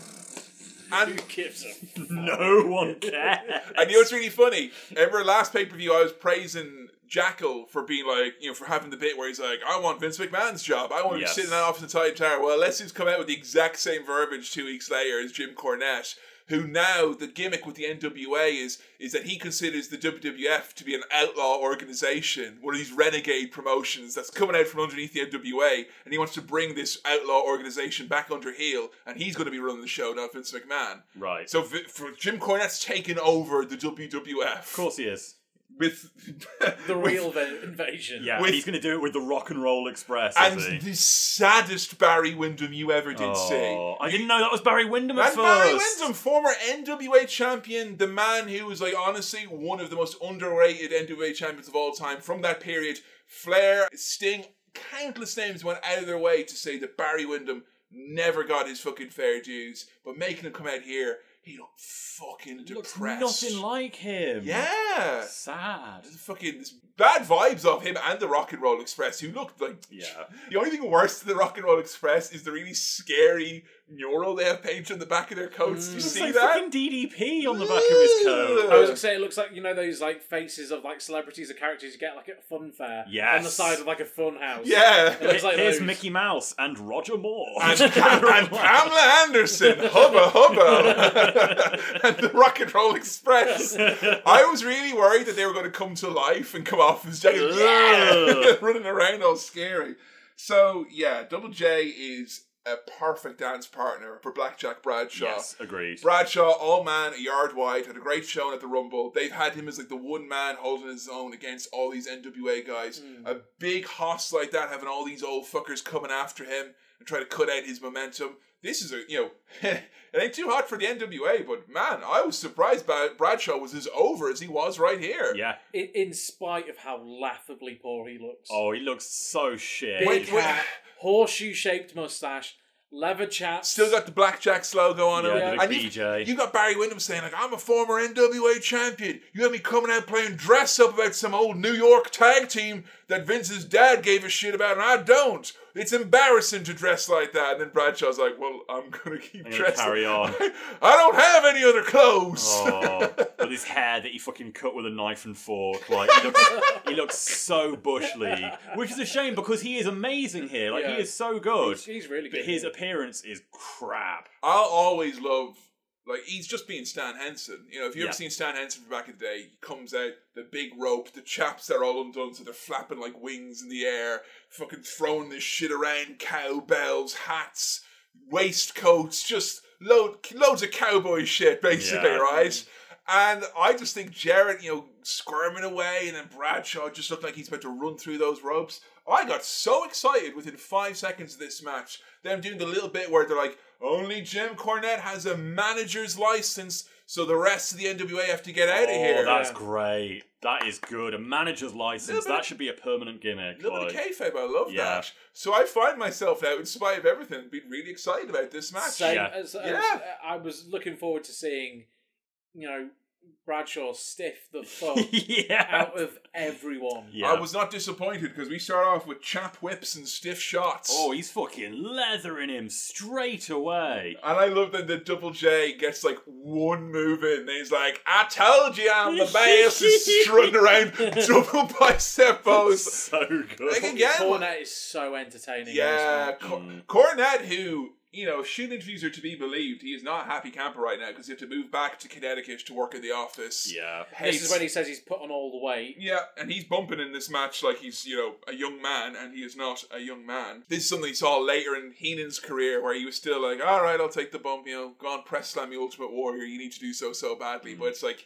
you know, the people who are booking this have got stars in their eyes thinking about you when you were in your 20s and you're fucking in your 40s now. And, Yeah. you know, even though it's safe as safe can be, I did wince. And even though it's fucking Jim Cornette, I still winced when he was bopping around and, you know, mm. taking bumps for Bradshaw. Because he comes in, he's literally like, sweats through his blazer. Yeah. Like, genuinely, looks like he's going to have a cardiac event at any moment. Yeah. Like, he looks so unwell. He's pasty, he's pale, and he's like fucking sucking wind. It's just like, and that's just being at ringside. And I guess that sucks because I know he likes to be a manager and all that, but I don't think he can do what he wants to do here. I think No. if he had his way, he would have been like 10 times more what he was doing here, Mm. you know? Cornette goes for the bad knee of Bradshaw, which is, you know, got that massive knee pad on it. And JR is like, he hurt that knee in the NFL. He hurt it playing college football. And King goes, yeah, and he hurt his knee right here in the World Wrestling Federation. I, I, I had to take some umbrage with saying he, he fucking hurt himself in the NFL. Well, he, did, he did actually get to the NFL, did he? He did tryouts, I'm No, so sure. Je- uh, so he was an undrafted free agent. So he So, wasn't like he wasn't chosen from like a college level. Okay. They- where they where a team said, "I want you." He basically but went he around would have been teams. he would have been eligible to be picked. though, yes, he yeah. would have been eligible to be picked. No one picked him. So post draft, he went to various teams and went, "Do you want me? Do you want? I'll, I'll That's do what some The work." Rock did as well, though, That's right? what The Rock did as well. Yeah, after leaving the University of Miami, uh, he was drafted then as a free agent to the LA Raiders but then was immediately released before the season started. Right. He never played a game No. for the NFL. All right, I think it's really funny. I just have this image in my head of like you know when Bart shows up late to pick his extracurricular activity, Yeah. and like Bradshaw shows up late to the draft, and everyone is all filled up, and there's Gerald Brisco with a big fake mustache going, "Come over here, we got loads of spots on our as a team. You can, you can come and join the World's Better team if you want to. Sign me up." So did he fucking hurt his knee in the showers or something? No, I didn't. Never played a game. don't N- I mean, he, What? and he very well could have. He could have hurt his leg training for the LA Raiders. Right. Cornette gets into the ring, he bounces around some more, bounces into Jeff Jarrett, and I swear every single NWA match is like it's like a rule they have to end like this, where someone, usually Cornette, does something in front of the referee, but for some reason thinks he's done it behind their back, and the referee's like, "You can't do that, disqualification." Yep. Like that was so crap. They did a really cool end. bit. One bit that they did, and I thought this is the this is the way to get this over and get heat. They did a match anyway where like one of the NWA belts was on the line, and it was very obvious that they had lost the match. Mm. But then because they had the NWA referee who'd come in, he says, "No, no, no, this match actually is over because someone went over the top rope." For fuck's And sake. the NWA rulebook says For that's an automatic. sake. And so Cornette and all them are going, "Yeah, we won on DQ," and that's great because that's like the pedantry and everything that the NWA Yeah. people hate. But look, WWF is many things. It ain't ECW, and this Mm. doesn't work because they don't want to go whole hog on the tradition versus the new school. Mm. So instead, we have Cornette hitting someone in the face with a tennis racket and being like, "That's not allowed." What? Yeah. Yeah. And it just was. It was a flat finish then. Very flat. you know. Really fucking flat. I think this would have been better if, if instead of Bradshaw, if Jeff was feuding with Triple H because he uh, Cornette would have no problem with him swinging by his house. Hey! Hey-ho! so we do have Brad racketing the NWA and Jim Cornette taking a fucking. Uh, I can still take a scoop slam. Oh, and Bradshaw's lining up for a fucking clothesline Yeah. from hell on Jim Cornette. I was literally salivating. and Venom's there like- going, please. so the NWA then come in. They all get Yeah. him. LOD come out for a big pop. The fucking are they Right back ever gonna again. fuck off? Like, because WrestleMania Yeah. 14, we were like, oh, it's the return of the LOD. They're back in they're 2000s. It's been weeks since we've seen them. literally it's gonna be like a fucking fortnight's holiday at this rate. Like, Well, we leave. can't, we can't miss you if you don't go away. Honestly. they keep fucking coming back. So yeah, LOD, and again, this is probably of all the pops they've gotten, this is like third biggest, you know, on the, on the run Mm. so far. This is diminishing returns, and they will continue to diminish. Ninety-eight, not a kind year to be a road warrior in any way, shape, or form. I should point out as well, this is another angle with time on every show Mm. that is not remotely referenced at WrestleMania. Yeah. I think we got we got the Rockers maybe in the Battle Royale, are they? I think so, yeah, in the big battle tag team battle royal. and isn't isn't Jeff a space paedophile yes, at the next there's big- another thing. Yeah, He's we need- changing so- that gear up, yeah. and getting a Tennessee Lee? back to being a country and western guy. We've Yeah. got to do that in four weeks. Back Like- to formula. Yeah, I, I really, the, the road to WrestleMania is a great time to Like- fucking change your gimmick It's entirely. somewhere on that road How- he gets out of a car and gets on a horse. Yeah, So- how, how this how this Jeff is going to turn into the Logan's Run Jeff? I know. I have no in idea. four weeks. I think it's just going to like no more than when you know the serious Jeff we got at the start when he returned turned into this kind of weird cartoon. yeah, that happened Jeff. suddenly, didn't it? So identity crisis Mm. notwithstanding. So yeah, another hot angle we don't see at WrestleMania. I should point out there's another good time to say it. We had people in the comments below, and I love this. Love this when we ask for folks on Patreon, you know, hey, any kind of news articles or buzz you remember from around the time, any memories of this pay per view to get kind of other people's perspectives. We usually get a bit of a potpourri of like what was on the AOL boards at the time. I'm not sure this is true or not, but apparently they were going to debut the new Midnight Express, which we got with Bodacious Bart and Bugtacular Yes. Bob later on. Apparently it was going to be Edge and Val Venis, Fucking ridiculous. two young, long-haired Canadians. Talk about dodging a bullet, both men. Backstage, it's Chyna and Triple H. Everybody wants to be in DX. Everyone in Japan wants to be in DX. Everybody in WCW wants to swing by New York City and be in D Generation X.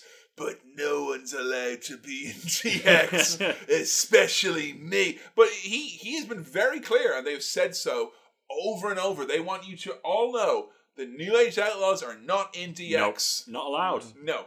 They have a little bit of promise, maybe. Hmm. They are not in They're DX. not in DX. Which I really feel like they need to get over and just say it because they are in DX, Yeah. aren't They they? pretty much are. I mean, That's the thing. I remember again season one after WrestleMania 14, Triple H comes out and he does the birth of DX 2.0. Yeah. Like, and I thought the New Age Outlaws was just like a, oh okay, that's a bit random, but I guess it makes sense. No, they already are in DX Yeah. at that point. Like Yeah. they've been working together for ages and- uh, by now. So yeah, it, it just feels like um, I know he's covering for his buddy here. Yeah. Because Triple H does this promo where it's like it's gonna be a handicap match because no one can replace Shawn Michaels. He's the best. He's the icon. And then they're like, well, you know, um, you you kind of have to have a partner. Like it'll be decided for you. He's like, I don't care.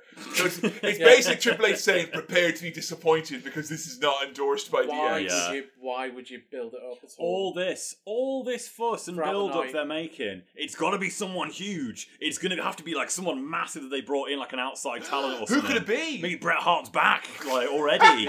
Maybe Hogan waited on his contract offer from January, right? Everyone's been saying, "Where's the Undertaker?" Maybe he'll turn up in the main event. It's got whoever it is. It's gonna be a big, big, big Yeah. fucking deal for sure. You know what? As well, very happy. Undertaker still MIA, Yes. and he has not appeared yet. That good on him for that. Yes.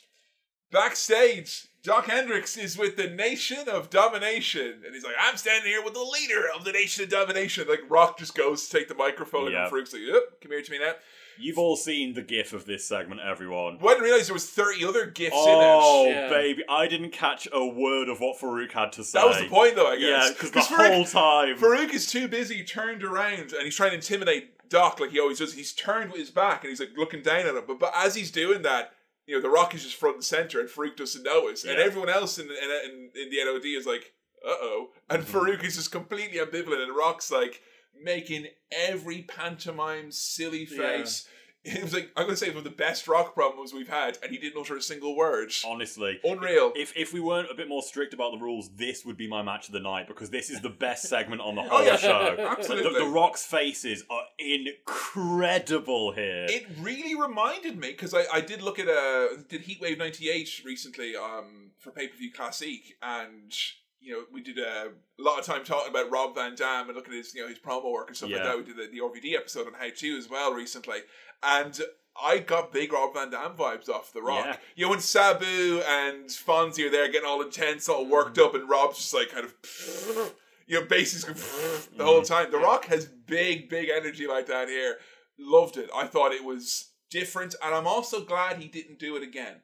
yes. I think if you did this too much, it would become something kind of redundant and Nah, hokey. just the Yeah. one night the thing. one off, and you immediately get the story. The Rock, he's he's he keeps pointing in the mouth, and I'm the champ. yeah. The Rock's the champ. And the Rock's like, I'm the leader. not, not, not Farouk. Like, not this guy. Like, you know. Well, they're getting excited because they've got a war of attrition match coming Oh, up next, which I would like to ask everyone right now for the war of attrition match, where it's the entire nation: Rocky, Farouk, D'Lo, Kama, Mark Henry taking on Ken, Chainz, Skull, Eight Ball, and a returning Ahmed Johnson into you know actual in-ring competition, not just a shitty Royal Rumble appearance. Uh-huh. War of attrition match. Announced as such, announcers say it's a war of attrition match. You got a war of attrition match coming up. What's a war of attrition match, Billy? It's a ten man tag. No, Yeah. But, but it shouldn't be. Like, a war of attrition, we talked about this when the match started. A war, a war of attrition is when you're basically just trying to grind each other down. We've You're, played Age of Empires. We've heard this term before. you're throwing enough, like, artillery and cavalry mm. and cannon fodder at each other that all you're trying to do is basically wind them down. Basically, trying to grind them down and wear them out until so it should be a submission. Only win by submission. or just fucking Elimination, elimination, maybe? right? And I was like, or weapons. We were talking about this and we're like checking what attrition actually means by dictionary definition. Like, oh, okay, so I can see what they're getting at here. And I felt a little bit silly and embarrassed. I wasn't sure what it meant. But then fucking JR and Jerry Lawler, it's their fucking show and their match to commentate on. They don't know what it means. Hmm. Jerry says to him, What does attrition mean, JR? And JR's like, Ha, well, I, I could ask you the same thing. Oh, no, come on, tell me, what does it mean? Canonically, I'm stupid and you're smart, so you have to know. It, it, it means uh, it means elimination. He literally says it means elimination. So oh, okay, we've got a ten man elimination tag. This is going to be a fucking long affair, Vince is it? screaming down the headset. you ruined this. But they don't go back and clarify on that or anything. No. They just leave it there. They leave it Yeah. at that. So this whole time, I'm Oh. looking at ten men, And looking at the fact that we're like still got over half of the runtime left to go on this pay per view, and I fucking thought this is going to be an hour long match. Yeah, because no eliminations are coming. I'm like, is eight ball going the distance? What's going on Honestly, here? how long are we going to take? So yeah, this is the last appearance of Ahmed Johnson, who debuts a new hand symbol here when he comes Yeah. out tonight. So while watching this match, uh, my partner Zan walked into the room, Mm. and she was genuinely stunned by the physique of Ahmed Johnson. Oh, it's something yeah. else. Gen- she she was looking at him mouth agape. this is the first time she'd ever seen him. I was just like, she was like, Wait "Who till you is hear him speak. Yeah, that's what I said to her. Wait till you see Zan make a Lego Bionicle of Ahmed Johnson. oh, he is bionicle. Isn't he? Absolutely. Yeah, definitely. I mean, his his eggs that we've talked before from from wrestling was was unceremonious. You know, I think in 2020 hmm. and 2021 he did interviews talking about you know the racism he experienced and all that. But at the time, I think I think everyone but Ahmed knew that his time was up, basically, and his mind was elsewhere because his sister was uh, he had family issues. His sister was dying of cancer at the time, and this was his last match. His last appearance was meant to be the next night on Raw. They were going to have the Truth Commission beat him up and do that spot that we absolutely wince at every single time. They were going to, you know, string up cord around his neck and pull him up the That's ramp. how they were going to write him off. and he was going to be off. almighty. And then we'll figure some things out and you'll come back later. And he's like, My sister's dying of cancer, so can you not do that? Because she watches every show and she's a big fan. So she sees that, she's going to be like fucking heartbroken. Hmm. So they're like, All right, you know, leave if you want to then. And he did. She died like very shortly thereafter. Hmm. He did return to wrestling WCW in like 99. Really? Yeah, I didn't know very brief run, Wow. but uh, he was, you know, not in game shape. Let's just say. I think Yeah. it often happens when you are someone who stacks on infinite amounts of muscle. You know, maintaining that, you know, even before you get older is fucking impossible. that. So Yeah. I think it's well. It's like you know, WCW 1999. They wanted to use him as a bit of a punchline, and Mm. you know, I think he was involved because he was called Big T. So he was involved Big T. he was involved in a feud with Booker T over the you know who has the rights to the letter T. Christ alive. So you know it's sad. You know we saw the best of Ahmed and the worst of Ahmed, but I think that it's all being said. You know whatever about you feeling sorry for him or his circumstances or what he went through.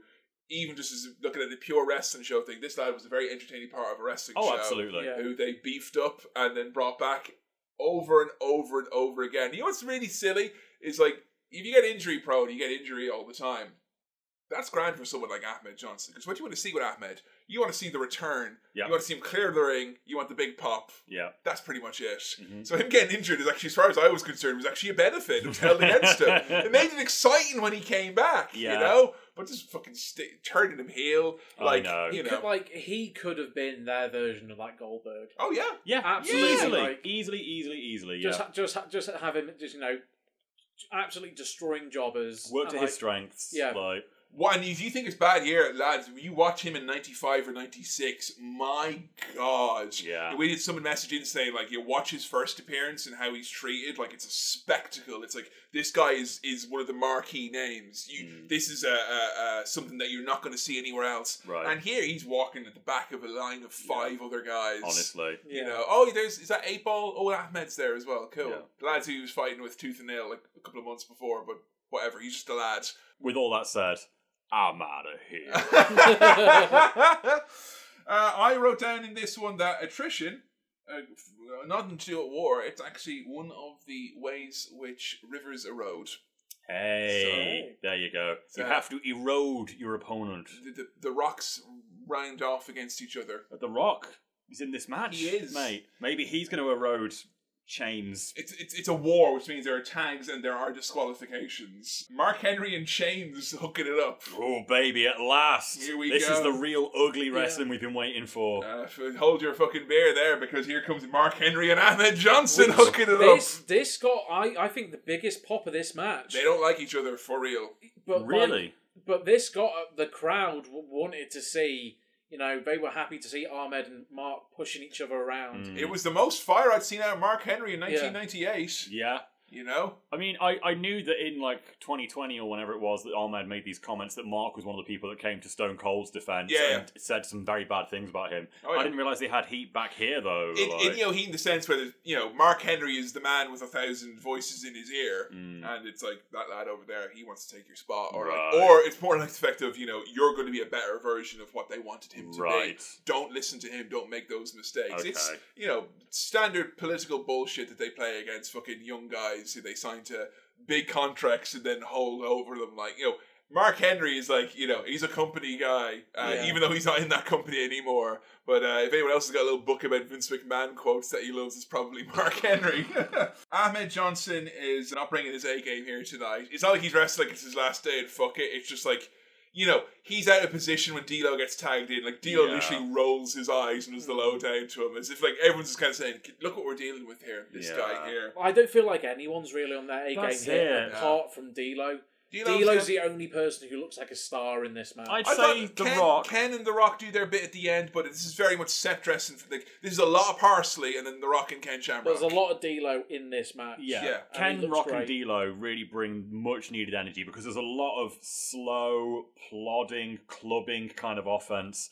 And I felt sure when Farouk got tagged in, we've seen it a lot of times on SmackDown Crawl, what I like to call fast forward Farouk, Yeah, when he's like in a fucking rush to get back to the car Yeah. park or something, and he's so he's like doing everything, boom, boom, boom. He is fucking fast asleep here, Mm. like.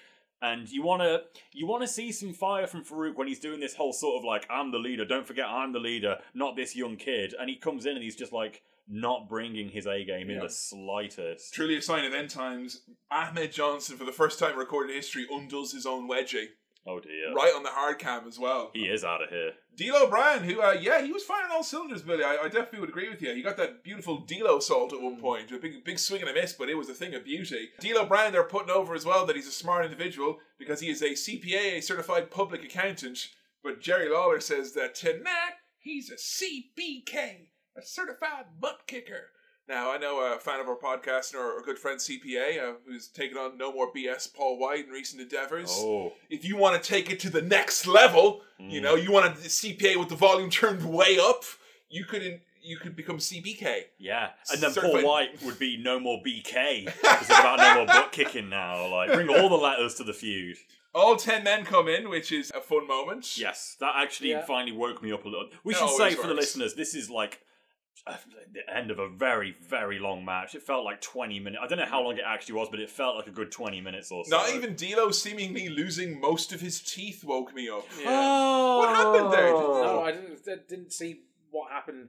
They they they, they was very bad at focusing on who they needed to focus on. In the, Yeah. the direction was like bad because obviously it felt like Dunn should have been looking at like Ken and The Rock, for Yeah. instance, Mhm. but they're too busy looking at what Chainz is doing. Yeah. There was I, I think the moment I did like though was the finish because you had all ten men going kind of crazy all over the place and kind of like parting the sea, Ken Shamrock, like he found the rock, Yeah. belly to belly, armbar, ankle lock, gets him tapped out straight away. Great finish. Which is great. Like in a 10 man tag, and The Rock is kind of not taken seriously. Out of all the guys, he's the one. Like there's all Yeah. these guys to protect you, and you still lose to Ken. That's it. And that's like twice now in And it's, two a, months. and it's a quick tap. It is, Yeah. it is, It's yeah. not like he, he wants to be out of it immediately. That's it. Ken's got his fucking number. I'll like- tell you one thing that definitely won't change from WrestleMania 14 is I think we're coming to that show, loving that match once Yes, again. And I Very can, excited. can tell you that match still stands up these years later. So yeah, Ken picks up a win.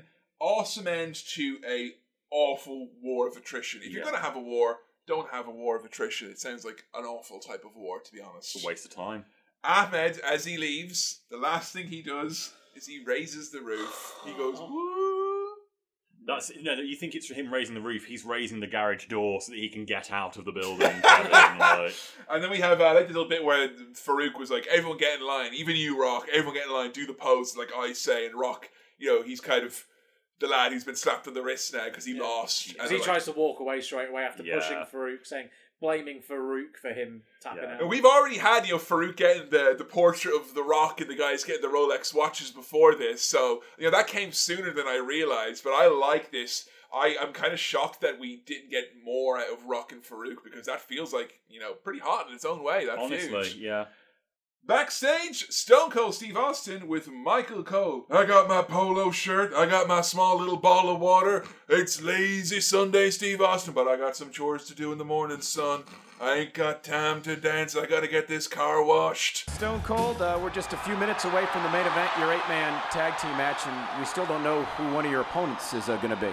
You know, and I really don't give a two craps who the mystery partner is. And everybody keeps asking me, Stone Cold, is it good to be back in Texas?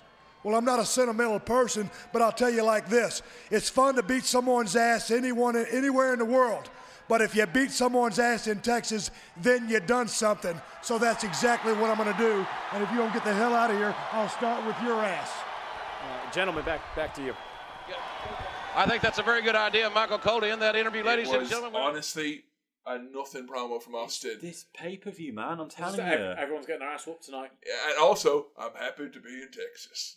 This at this point, I realised this has big UK pay per view Yeah. energy. This matches that don't fucking matter, storylines not getting advanced, people not bringing their A game. He's not even wearing the right clothes, Kevin. like, Since Steve Austin had his truck given away to someone else, he's up in the same. Yeah. uh, we cut back to JR and King, and King.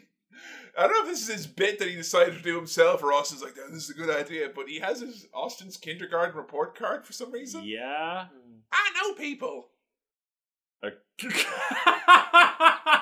let that hang there for a second. I'm not too happy with that. no. So yeah, apparently Austin was told that he didn't play well with others when he was a child. So um, what what was that meant to get across? Do you want to talk now a little bit about the stuff that's been going on with Austin and Mike Tyson? Because we've had a hell of a lot happening on TV. Well, look, we had the the obviously the, the the celebrated Austin interrupting the Mike Tyson signing with Vince McMahon. Yeah, That is again, you know, one of the greatest things about that is Vince McMahon not playing it like, oh damn you Stone Cold. He's like, you ruined it. Yeah, Yes. that that's the big thing. The fact that it's treated at every level as like it went wrong. This Yeah. is not how it's meant to be. The other thing which we got to see extended highlights from, which was really fucking naff, was the long press conference between Vince, Shawn Michaels, Triple H was there as well, and Yeah. Steve Austin with the assembled media, who were all there to see Tyson. Mm-hmm. And Tyson suddenly is going across not as the baddest man on the planet, but as being like, I wish everybody could just love love each other and respect each other. And I don't understand why Steve Austin. What's his quote with Steve Austin? It's, it's, it's like you gotta love somebody, man. you want to you want to talk about how you can kick someone's ass. Why don't you try loving somebody? And it's like, well, obviously Vince is and in Vince McMahon's like holding them back. Oh, look That's- out, ladies and gentlemen. That's it. Vince can tell Austin and and Shawn what to say, and like you need to get this, this, this across. But clearly, no one is saying that to Mike. They're just letting Mike say whatever he wants, and it's so he comes out with shit like that that doesn't help anybody. Like, it is a little demeaning, particularly for Shawn, just to have to stand up there and be like, you know, well, I could beat, I could beat Mike Tyson. I don't lay down for anyone. I, I want, I want a piece of Mike Tyson. And Austin's like, I want a piece of Mike Tyson.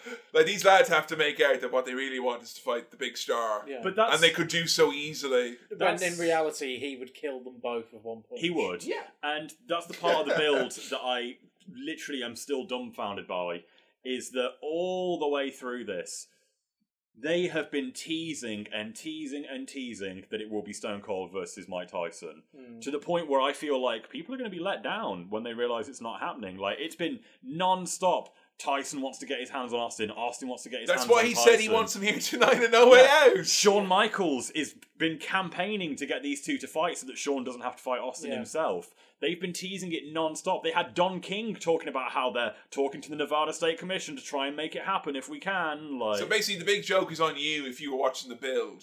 This is actually only going to be a payoff for you. Or you're going to enjoy this as you. It's meant to technically be intended. If you watch WrestleMania 14, not knowing As a anything, first time yeah, viewer, first yes. time viewer. But like again, with- when we had Butterbean and Mero, boxer versus wrestler does not work. No, It doesn't. Because- Just ask because- and Andre. Because bo- bo- the boxer cannot take the loss no. because they will be laughed out of their own sport. Well- and the wrestler can't take the loss either. Is you know what? I generally think the best boxer wrestler bit ever is it, historically looking back now. It's Big Show and Floyd Yeah, Mayweather. it has to it's the only time because the Big be. Show was the only guy where That's he ended up an it the- asterisk beside him. Yeah. Yeah, so I think it's because it was it wasn't like the main event. Yeah. well, this would be. And you had a size mismatch. So you know that was kind of. But the teasing and the umming and ahhing has been going on for so long that even Meltzer himself and the Observer is like, no one knows what's going to happen. Here's a list of possibilities. there is and no intention the- to put him in the ring. the, the one like sort of way that he could get around what you're talking about there is to have Tyson and Austin do like a little five minute whatever,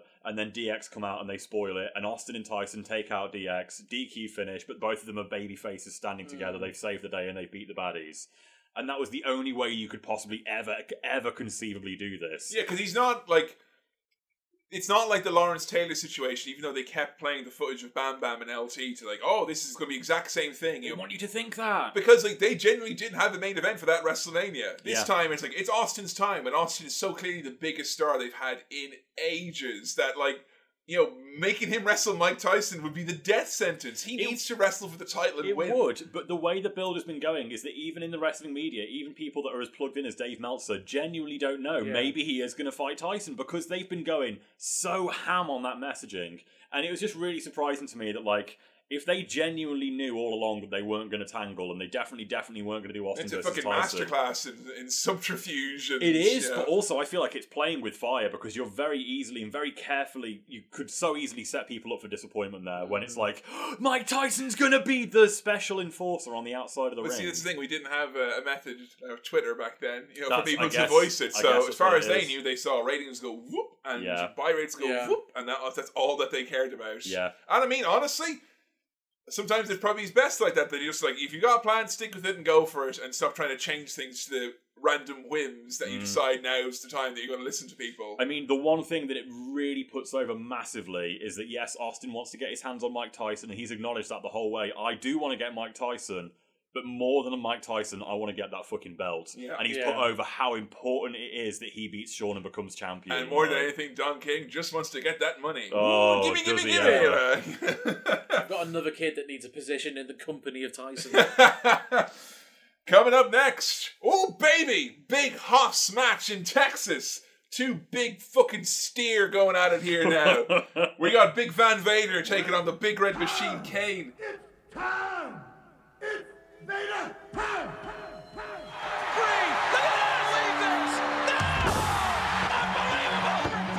The power. Super power bomb. The intensity. Vader at 458. And Look at Vader unload. Look at this. The mastodon. Vader, big, strong, impressive. Look out, here we go, look out! That's a big,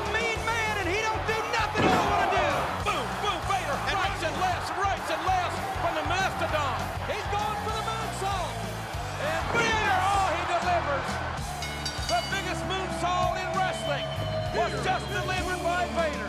It looks like Vader's going up north. Oh, he connects. It's over. It's got to be over right now, Vader. Uh-oh. What's this? Don't tell me. We know whose music it is.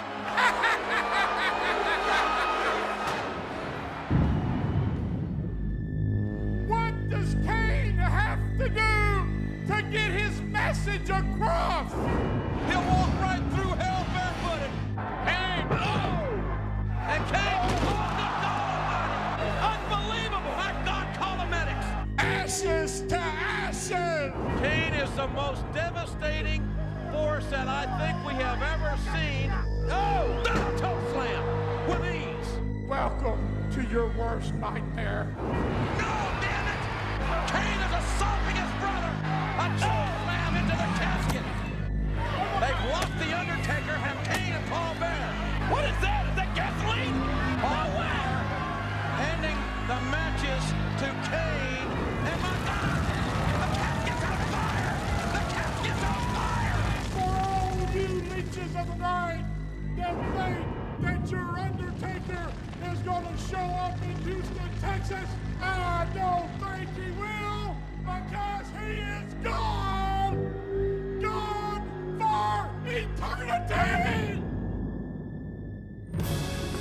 With The Undertaker gone, the demonic Kane has focused his violent fury on Vader. As Kane steps over the top rope, Vader's not backing up an inch. Vader's not afraid of Kane.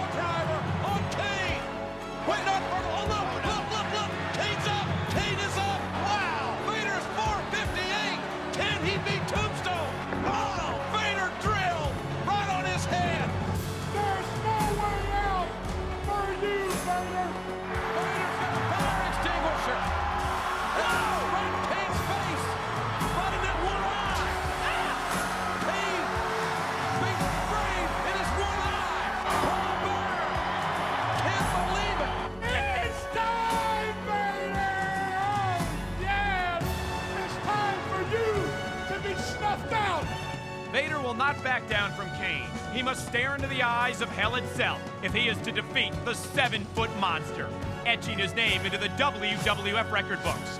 But if Vader should fail, it could be no way out of Texas. Adam, this video package had me all kinds of excited for this red on red action. I couldn't believe this. I know that at the minute they're putting Kane over strong and they're giving Kane all the secret sauce. But my god, they share some of that sauce with Vader here. They Yeah. make Vader look like a fucking monster. What did he did at the Rumble, it made people take notice, it seems. Yes. Considering a couple of months ago he was an absolute laughing Yeah, stock. That's it. Oh, his family are ashamed of him. He's an idiot. He's mm. stupid. Nah, forget all that. He's That's not, done he's not, with he's now. not a big stinky bear now, is he? No. He's no, he's Vader. He's awesome, and they put him over as such. And you know what? The fans, it felt like they were just waiting for a moment because if there's one wrestler I would have loved to travel back in time and see live, and just for the the star power vibe they clearly have. Fucking when Vader comes out and he's just fucking shucking and jiving Yeah. and doing his sh- doing his stuff. Man, I get fucking amped up. He just mm. looks like so excited all the time. And they did this face to face confrontation between Kane and Vader, and wow, I was mouth agape. It was awesome. Yeah. And it's just it's simple because all it is is Vader squaring up to Kane, just going, "I'm not afraid of you." Yeah. Everyone and else is afraid them, of you. you know? I'm Yeah. not him. afraid of you, and that's how you get Vader Yeah. over. You know, there's so many big guys they have at the moment. dude. We've we've got the Jackyl trying to get Kurrgan over very desperately Yep. still. But you know what's scarier than a big giant? A big giant who takes a fucking front facing pile driver from Vader and then gets right back Yep. up. You know, I, I I recently uh, watched the 2018 Halloween and I recently Mm. did the classic Halloween for, for Cinema Swirl. So like I just I'm seeing more and more and early Kane particularly that Michael, Michael Myers. Myers, yeah. Like Yeah. anytime Kane sits up, if you put a like that that just makes it all the more apparent like that this guy is a different type of monster and man dare i say it for the first time ever big van vader's got momentum He does. he really does. Because the story kind of here is that, well, Undertaker, we think that he might come back, but we don't know. He seems to be gone. And if Undertaker's gone, then Jesus, Vader's our last hope. He's the only one that could possibly take down this monster. and paul bearer's burning a clock with vader's face on it Oh, it's Vader time! Look, it's a clock with Vader on it. I'm sorry I, I need that in the office you know, vader clock I- right? So mate, I need it on fucking catchphrase. Roy Walker would love that. Vader time, right? Get- now, look, I told you last month that we didn't have any more Journey into Darkness because there was nothing for this pay per view. It was a little bit of WrestleMania, but apart from that, there was nothing to go on here. And I know we've done some speculative jid in the past.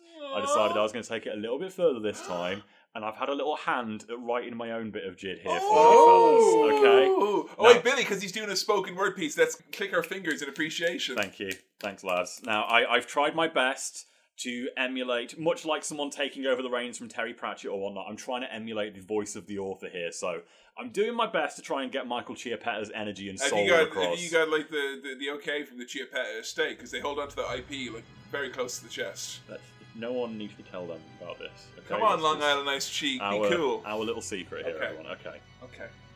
But there was one more obstacle to overcome before Glenn would finally get his revenge. gonna say starting the sentence with the word bus. That's Yeah, very on you, point. thank like, you, know. thank you. Have you done it in like a really wrong font? Or No, this is just my handwriting, which is how I imagine Chiappetta did it as well, all written by hand, no backspace or anything.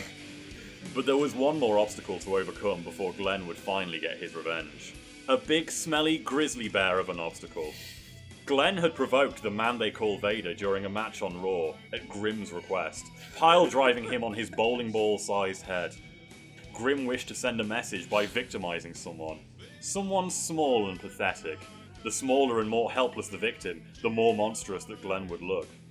WWE's Senior Vice President of Live Events, Wink Collins, was in the ring. And I knew Wink had some gin in him. I want to make sure as well, just to clarify for everyone, I know Michael Chiappetta came up with silly names like Dick Beavis and whatnot. Wink, Wink Collins. Th- th- this is a this is a real man. It was on Raw. this is a shoot person right Wink here. Okay? Collins in his fucking plaid tuxedo, whatever it was he was wearing. Wink Collins was in the ring announcing that the upcoming WrestleMania event had sold out.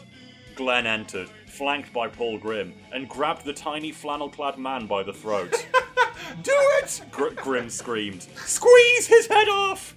Glenn felt his grip tighten automatically at the command, adrenaline and chemicals surging through his body. Am I, am I the only one who like imagine right now? Remember the, the baddies you could have in Action Man? They had like the veins. You press the button. Yes. The, the, the, the glow in the Yes. dark ooze. You know. Please. The tiny man forced out pathetically. I'm just Wink Collins. Glenn clenched his claw and prepared for the satisfying pop of Wink's larynx. But it wasn't to be. For some reason, Big Van Vader decided to interrupt. Okay, Sorry, one note there. It should be, please, I'm just Wink Collins, said Wink Collins. I just, you're being, t- you're being too good here, is all. But it wasn't to be. For some reason, Big Van Vader decided to interrupt, saving the life of the Weasley little man. A fire extinguisher blast to Glenn's face was all it took for the man they call Vader to save the life of the man they call Wink. And there's a little bit of Journey to Darkness for you there. Adam Bigelow, Thank you. the resident novelist. That I- excellent. I'm a big boy. I can take feedback. If anyone has any constructive criticism on how I can be more Chiappetta-esque, please I- do let me know. I just think like a little worse. Like I would, worse. what I would do is I would feed that into like Google Translate, translate it into a couple of languages, Yeah, and then back fair. into English, and then a quick scan through. My my one regret, I, di- I didn't give myself enough time to write it. I wrote that this morning, and I'm I should I impressed. should have That's set aside. impressive. I should take a weekend to do it next time because I didn't get enough products in there. I didn't get any brand names in the writing, hmm. I, unfortunately. I thought it made Wink Collins be part of the extended JID universe. Oh yeah, he's canon now. He's Yeah, canon. I think that Yeah. was great. You know, uh, maybe this will be added to his Wikipedia page. His Wikipedia page. And I'll tell you, it may be Vader time, but because it's a big Kane match and he's written a chapter, it's Adam time. Take us through this Thank one, you. big man. Well, right off the bat, big, big, big relief. No red lights here. We're just having a straight up match. The fiend lighting is gone. Kane is just wrestling under the house lights Ooh, now. he looks more impressive in that way. He does. Yeah. He really does. You need to be able to see him clearly to get the feel. Can I just say, I got goosebumps big time at one moment in the entrances when Vader came out. He looked at the camera and went, It's time! It's got to be time! It's got It's to be got time. to be time! Oh, we. Ah! Speaking of, we had some correspondence over on Patreon. Stephen Clark let us know. Apparently, on the pre-show before this, Sunny did a little promo Oh, that's the interview. one, yeah! The little promo interview with Vader. It's a famous one because From it's the one where Botchamania, yeah. Hawk appears in the background and goes "Bleh," and then disappears again. oh no! But even worse than that is that at some point towards the end of the promo, Vader says to Sunny, "What time is it?" And she goes, "Well, it's about 15 minutes until the start of the pay-per-view," and he has to be like. Come, come on. It's Vader time. Come on. He's really all deflated and sad. I'm sorry, that's that's exactly what I'd expect Sunny to say. Yeah. Time. Come on. And you imagine her doing it really infused, like, well, it's 15 minutes till the start of the pay And you can order now. The number is at the bottom of the screen. Vader time. Two big red trucks here, huh? Oh, baby, yeah. I couldn't wait for this. So excited for this match. and right away, we get exactly what I'm expecting lots of striking, lots of clubbing, lots and lots of. Uh, the specter of the dead man is hanging over this match because at one point Jim Ross literally says, "Boy, I'd love to see the Undertaker again."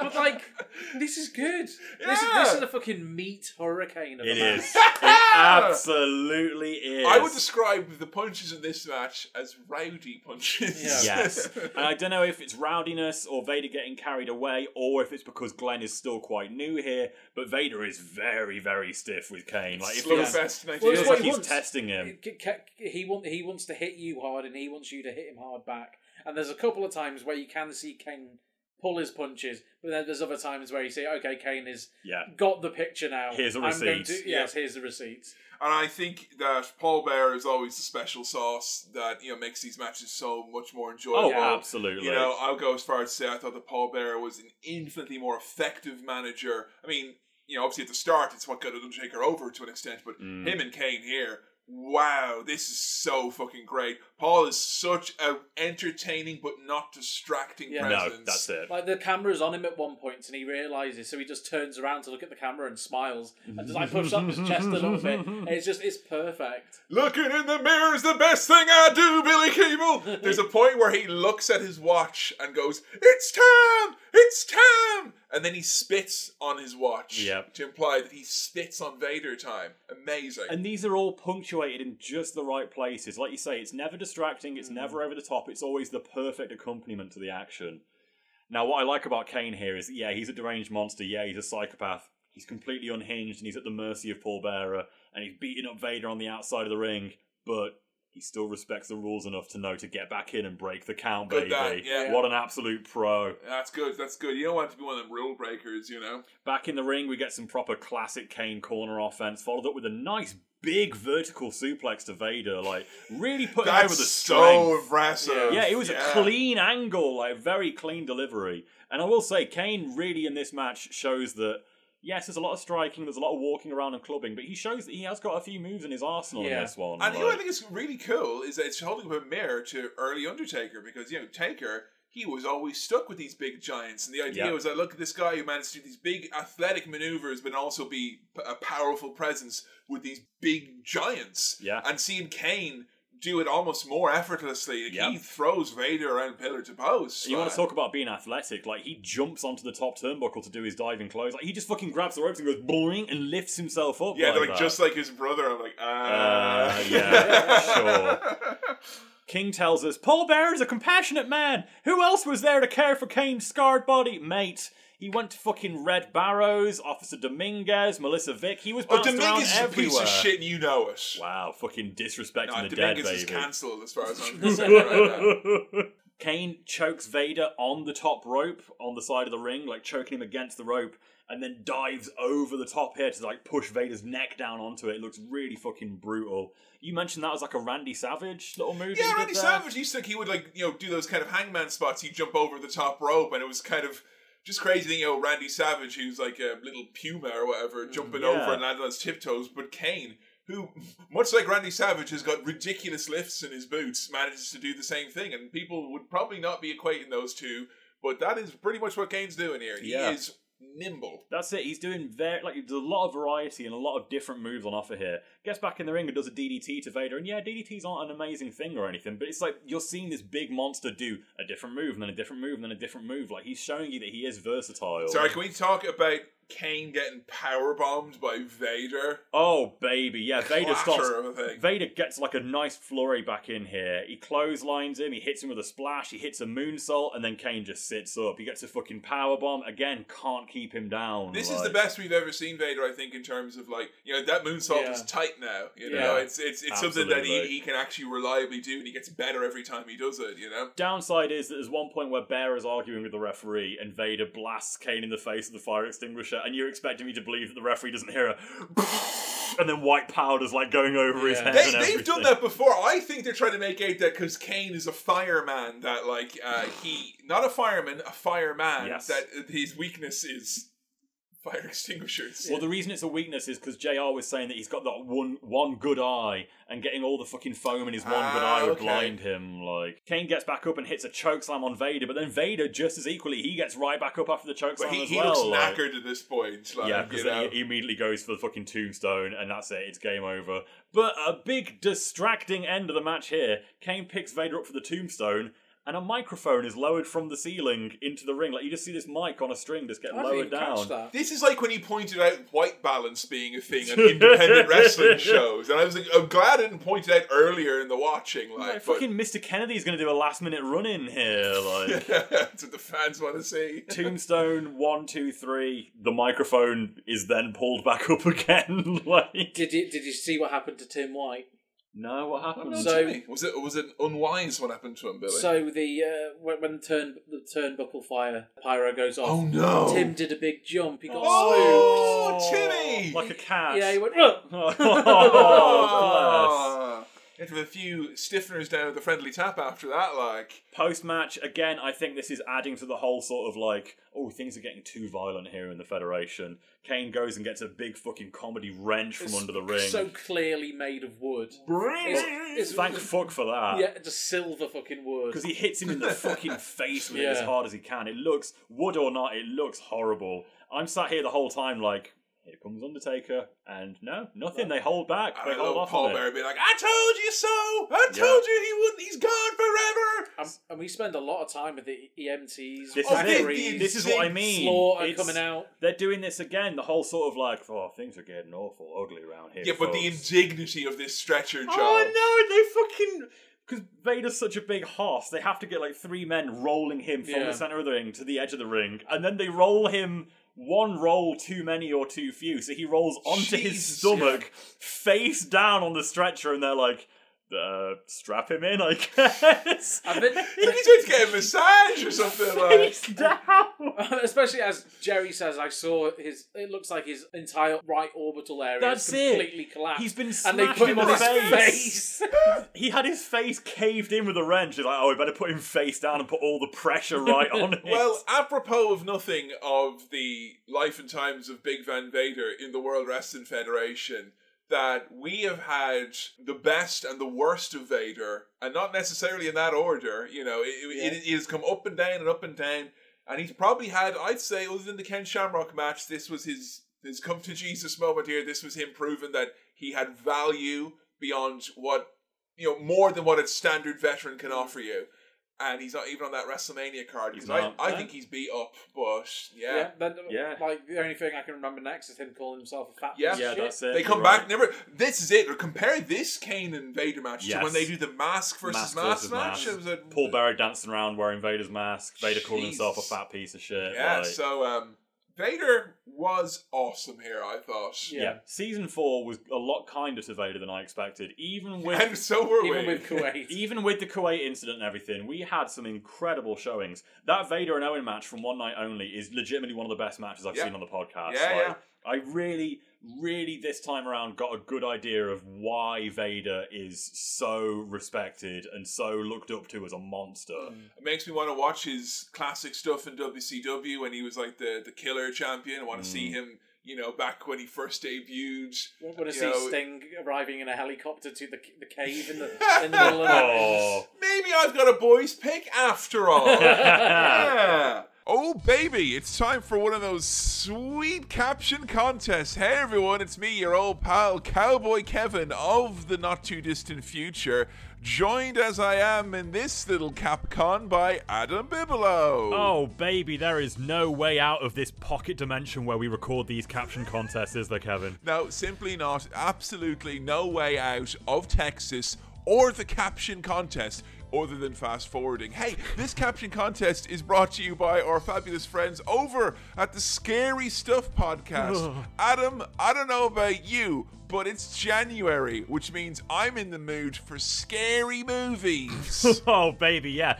January is just a bit too much of an easygoing, happy go lucky month, in my opinion. Why don't we scare you to the bone with the Scary Stuff podcast? A shock to the system, if you were. We've got three long-time horror fans here Jake, Nick, and Eric. And hey, Eric is a big fan of this show and also a big wrestling fan. They cover several movies in their monthly main episodes, and the episodes generally fall into a couple of categories. They cover franchises, so they have episodes where they cover the entire Phantasm series, hmm. which is me and Billy Keeble's favorite orb based horror franchise of all time.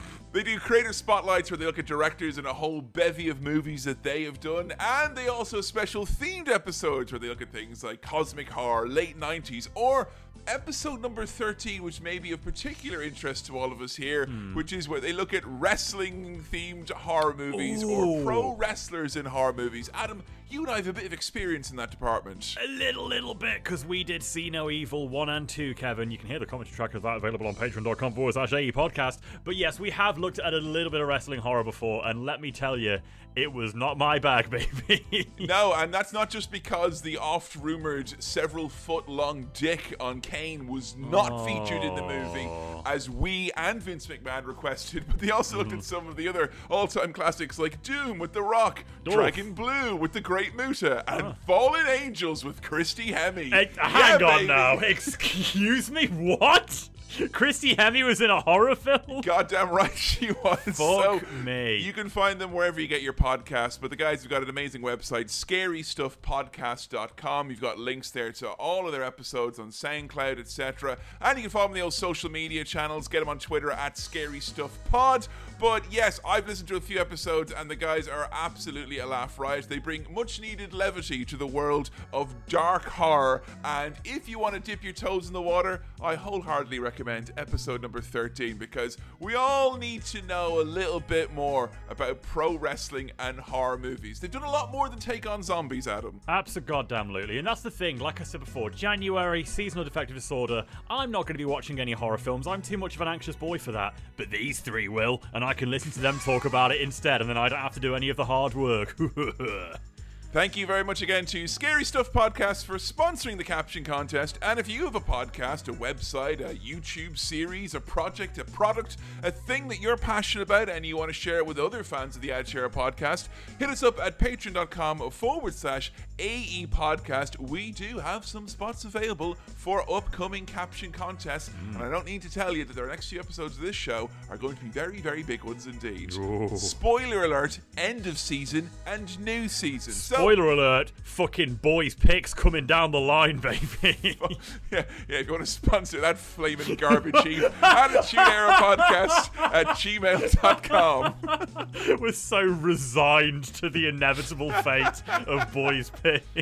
I don't know, Adam. I've got a feeling that my pick this year will help you and I control the narrative. Oh, Kevin, And, uh, please, no. And I'll, I'll say no more once uh, Oh. the Titan Adam Scher gets involved in this poll. No.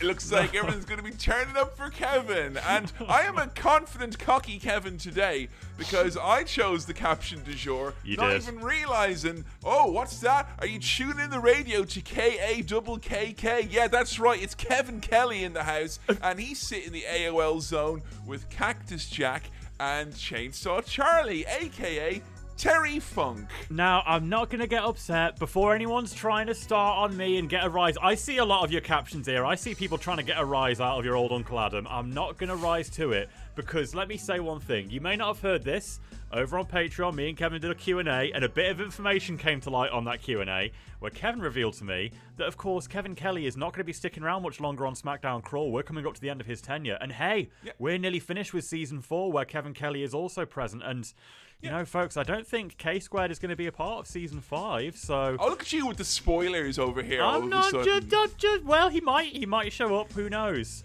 But Look, if he what- doesn't, what, it is, what it is, Adam, is peace and love, peace and love. I will no longer be doing Kevin Kelly Exactly. nicknames. I've Exactly. simply too much to do. any Kevin Kelly names that get submitted after the end of season four, they're gonna get tossed. So I'm not gonna get upset. I'm gonna let you have this for the last little period while you can. well, thank you. And if you don't read out any of the special Kevin Kelly ones on Twitter, you'll have an uprising on your hands. So uh, just just bear that in mind. Yeah. Well, as Kevin mentioned there, I will be taking you through the captions available here on Twitter at AE Podcast. And I'm over here at facebook.com forward slash Attitude Era Podcast. Hey, do you know that you can check out hundreds of videos featuring clips from main timeline episodes and the Patreon stuff? Check it out. It's all over there, including a new video featuring special guest Timothy Olyphant having a go at The Undertaker. So the picture we have here, it's the special WWF on America Online AOL zone, and there's Kevin Kelly in his little tuxedo. And who's that on those two little grey Lego laptops there, Kevin? Who is it? It's uh, it's only the hardcore legends Mick Foley, aka Cactus Jack, and Terry Funk, aka Chainsaw Charlie, and there is a potentially lethally dangerous safe show chainsaw on that table as well. Basically, everyone in this picture is two seconds away from bursting into flames, as Yes. if I'm to be believed. essentially. And they both look right confused and a little bit miffed as well. So I'm going to kick us off here with one from Rob Tonkinson. I'm coming straight out of the gate with my favourite one here. And with this computer virus, can I still browse the web comfortably? Well, you shouldn't be able to browse comfortably now, Terry. Basically, you need a new PC. Fantastic. I'm going to submit my own caption here right now. oh, okay. do cool things with your photos. Over here we got Colin Petch on the old Facebook. Mick learned that day to turn safe search on when googling hardcore wrestling. Derek Wright's plays here. Connecting to the internet in 1997 takes forever! Forever! Forever! Well, the problem is, Terry, is that you and Dory are trying to log on at the same time forever, so the contention rate is ridiculous. We're going here from Matthew Mikhailovich I thought these caption contest pics were supposed to be from the pay per view, not a picture of the AE boys recording the podcast. Oh, Oh, here we go. I'm I'm caught between a rock and a hard place here because mm. I feel like. You know, obviously, I'm the Kevin of the group, so I should be Kevin Kelly. I often Well- Hmm. sit in the middle, but I'm also the oldest, so maybe I should be Terry Funk. You know, No, I've got I- the requisite knee clicks, Adam.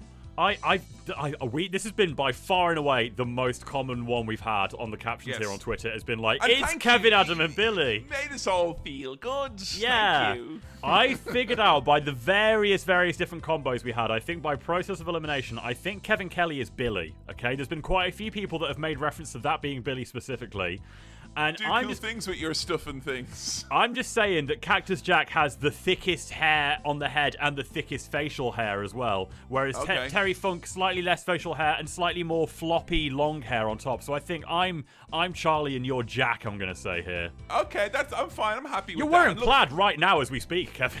I literally am. That that makes sense. I actually I may have had my Cactus Jack T-shirt if we were on a different laundry day here as well. and many people don't know this. When I first met Adam, Billy was like, he's very excited for me to meet him, and he's like, look, here he is, and he brought him out in a special box as well. And that's, That's why me right, and Adam yep. have always our friendship has been very over because he came out of a box. Wrestling referees are wizards here. Backstage, it's the 56KK modem, Kevin Kelly. yeah, baby. There we go. Andy Springer, Mick and Terry patiently wait as the list of Kevin Kelly nicknames slowly loads on their 90s dial-up connections. Patman Forever 51 here, the precursor to Up Up Down Down, Funk Funk Bang Bang. Rob Manifield. Hello, and welcome to the Apple Genius Bar. How can we help you today? Our friend Harvey on Twitter here saying, revealed the technicians responsible for Vince McMahon being left to ramble to himself in an AOL chat room. I don't usually like to double dip here, but Matthew's back with another fabulous one here that, that caused me to do a shoot laugh so loud it will require editing later on down the line. And the, the NFT price swings, they were just too violent.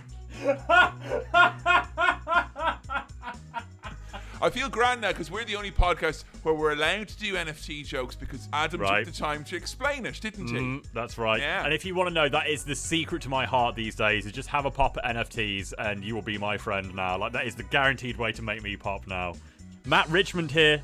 So, my letter C is broken. I can only type Hainsaw Harley and Atlas Ack.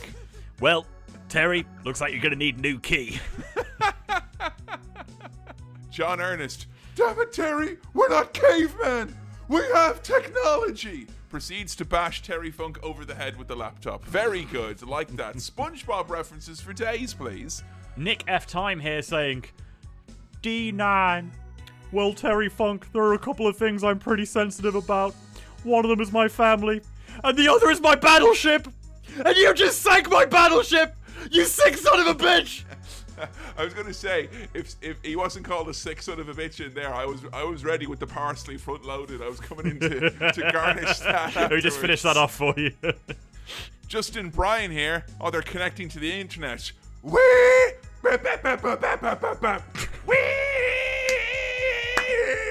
Yetter, yetter, yetter. Terry knowing here that the page is taking forever to load. JD Renown here. Hundreds of wrestlers are being released from WWE for some unknown reason, Terry. Without knowing precisely what this reason is, would you say it's time for our viewers to crack each other their heads open and feast on the goo inside? Oh, ye- yes, I would, Kevin. I like as well here, a lot of people are shortening Kevin Kelly in the comments to like K2. Or, you know, I, I like Uh-huh. that, you know, it's very good. Well, speaking of, Connor Fearon here. In 1997, they were really worried about the Y2K. Kevin Kelly, bug. Hey, come on now. Listen, Adam, you're getting over. It's a bunch of overblown nonsense. I told you, you're Y2 Kevin Kelly compliant. You should stop getting so riled up by it. Grim Dork here saying, Thousands of guys call Wrestler Exchange every day. Dial 0891 34 34 34 and make contact with the right men right here, right now. Josh Moore's here. Both Terry and Mick look unimpressed after hearing Kevin deciding upon either Cactus Kelly or Canesaw Kelly. James Miller. Terry Funk takes his Resident Evil 4 speedrunning so seriously, he even uses the goddamn chainsaw controller for the GameCube, baby. that is a hardcore reference. Yes. I, I remember seeing that in HMV when I took the plunge to buy Resi 4 because I was like, Mm. it's meant to be. I, I just come out and I was like, it's meant to be good, and I have a GameCube and it's exclusive, but I'm scared. And then I saw the chainsaw controller and I thought, well, I won't buy that because I read a review in Nintendo Magazine where they said it was a lot of fun, but it did hurt their arm because the chainsaw blade kept rubbing against it. Yes, weird that that a chainsaw isn't the most ergonomic way to play a video game. Jordan Robert Crookshanks. You thought the Cane Dewey sign was bad, Cactus? Check out what they're saying on the forums. Oh no, don't let him go on there. JD Renaud double dipping on Twitter and on Facebook. I see you there. Well, well, Doc, with this tiny little laptop, will I be able to read America Online comfortably? well, it's a bit small, Terry. You're gonna need a new screen. Come on, for fuck's sake. I I will read them all out, baby. it's my fucking favorite. Nathan Rothwell, Kevin Kelly here with not one, but two Nigerian princes who will make it worth your while to help them smuggle their fortunes out of the country. Just use the AOL keyword, your credit card number. Glenn Hunter, I can't believe Socko Coin is crashing. Oh no! Paddy here had the same joke pretty much about the Resident Evil 4 chainsaw controller, but then he, he rounds it off by saying, The K virus, Kevin Kelly. Oh man, maybe I should just try and you know shoehorn a few in, like you know, find some other Kevin Kelly content, you know, to to run alongside the future season. oh, mate, there's your boys' picks choice right there. Find the most Kevin Kelly centric show you can and squeeze them all in, baby. I mean, it's gonna be us reviewing Photo Slam again, isn't it? Like, Noah K. Stewart, just because it references one of my all-time favorite promos. Hey, Foley!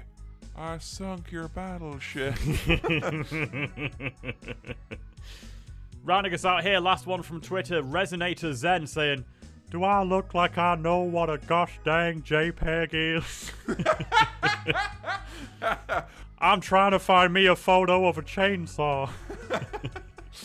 I don't know why, but Terry Funk feels like he's the type of man that Hank Hill would shake the hand of, and then he'd be like, "I want that man to be president." You know that kind of uh, good, strong Texan handshake there Yeah. from Terry Funk, and good, strong Texan captions from you, the Glag A community. Thanks very much. For your hundreds of submissions, and uh, thank you very much for letting me bathe in the light of the K Bow Bow one more time. It was uh, it was good, but you know, well, maybe we'll maybe we'll see Kevin Kelly, you know, at the end of season four, maybe beyond. Who knows? Maybe Maybe. maybe. I, I'm sure there's. I'm sure I've not replied to every single person who's DM'd me with a with a Kevin Kelly nickname. I'm sure you haven't, yeah. They're unresolved, is what I'm saying, Adam. That's all I'll say. It's unresolved. Hey, thanks very much for listening to the caption contest. Don't forget to give the Scary Stuff Podcast an old whirl, scarystuffpodcast.com or wherever you get your audio. And don't forget as well, you can sponsor the caption contest. All the details at patreon.com forward slash AE podcast. But for now, Adam, there's no easy way out, there's no shortcut home. Let's get back to the pay per view. All right, it's time for our main event. Eight man tag, no DQ, not a war of attrition, but simply a war of eight men. Who is the eighth man? We don't know. It's Cactus Jack, Stone Cold Steve Austin, Chainsaw Charlie, Owen Hart, taking on Triple H, BA Double Crooked Letter, and the Road Dogg Jesse James. And their mystery partner is Savio Vega. And if you make me go, ah, Savio, after the fucking Yeah. complete retconning I've had of my Savio Yeah. opinion, mate, don't put Savio on the death spot like this. It need it needed to be either someone great or the Brooklyn Brawler. That's it. It- But it- you made Savio seem like the Brooklyn Brawler by Well, having no, him come out as man number eight. To what I think you're saying, Billy, is if at least it was a Brooklyn Brawler, it'd be like, oh, it's a punchline. I get Yeah. it. This isn't meant to be a punchline. It's just someone in the middle where it's like, oh, really? It's the most underwhelming pick they could have gone with. Even Kurrgan would have been a funnier choice than this. Yeah, and also as well, Savio doesn't really distinguish himself in this match. He's kind of No. he's he's just about there, and Yeah. honestly, other than some spots where he's handling the barbed wire later, you'd, you'd kind of I mean, forget he was in it. You The know? only, the only reason it makes any sort of sense from a kayfabe point of view is because the He's a banner- yeah, Yeah, banner very man. good. Uh, yes, are, yeah. they've had some really good stuff on Raw where you get to see Chyna speaking Spanish and Fucking awesome seeing her chatting, you know, Spanish with the Boricuas. But and again, so it would have been fine if at the top of the show it was like, oh, Shawn's not going to be here, but we've pulled in one of the Boricuas. But the fucking constant teasing of who could it be? Oh, I bet it's someone exciting. At the start, JR goes, You gotta think, having been through what they've been through, that Stone Cold Steve Austin and Owen Hart may have issues here tonight. No, no, No. No, Like Austin, They don't interact at all. Austin really. doesn't interact with his team at all. Like he's, he could could not care less. Owen comes out with a big smile on his face, shaking hands with everyone, looking really pleased and mm. happy. Like I, I thought there was a bit low energy. Yeah, it's low energy and also just not what his Yeah. character's supposed to be. What happened to the Black Heart? Also, a non-sanctioned match should not have a package or introductions from yeah. and also Yeah. that package shouldn't indicate that Shawn Michaels is in it, even if later in the package you say, "Oh, actually, he's not going to be here tonight." Honestly. and the only chat about Shawn Michaels we get is Jim Ross saying, "Only Shawn Michaels can tell what lies ahead." Can he? So he's not here because he's fucked up, isn't he? Is Yeah, that he's- what it is? Well, yeah, he's his injury. Like he Is hurts it? oh, when you the say back. fucked up, I thought it was like drug issues or But something. it'll be both. He's, I on, mean, he's on drugs here. He's at going to be on point. a lot of painkillers, I would imagine, Mm. to deal with what he's dealing with. I mean, he don't he doesn't look well. You know, Yeah. he's He- probably he- he's injured, and we already know that he's riddled with anxiety, so he's probably medicated Yeah. for that as well, but not through actual anti-anxiety medication. Yeah. He's just popping the painkillers. Yeah. I mean, you've got lots and lots again in this match of the too far chast, the New Age Outlaws, of course, like they're leading into them having gone too far, despite the fact that they thought that they went too far, but we forgot about that fact now for a moment. I know as well that they're wearing a T-shirt uh, that is from a, a different sports team, the Oilers, who used to Oh, be here yeah. in Houston, but then they went to Tennessee because they offered uh, better money and a stadium. So uh, That's got a sting. I mean, like, lads, you've just thrown the most beloved icon in Texas wrestling, Terry Funk, off the stage onto the cement. You don't need to wear a silly shirt as well, but, Yeah. you know, belt and braces, I guess, which Terry Funk could have probably done with now that we talk about it. Uh, Terry Funk, uh, he has got a Royal Rumble worthy performance here again. Wow, this man, for someone who retired a few months ago, yeah, he's here to prove that he can hang in the main event. Yeah. absolutely. He's fucking awesome here. I thought he was doing really, really good. Oh, and Cactus Jack comes out with that wheelbarrow of weapons. Yeah. That was Yeah. that's when I got excited because if I was truth be told, like I said to you earlier, there's no stakes here. There's not going to be any stories being advanced. So I was like, why do I give a fuck about this main event? We had a ten man Yeah. tag. Now we're having an eight man tag.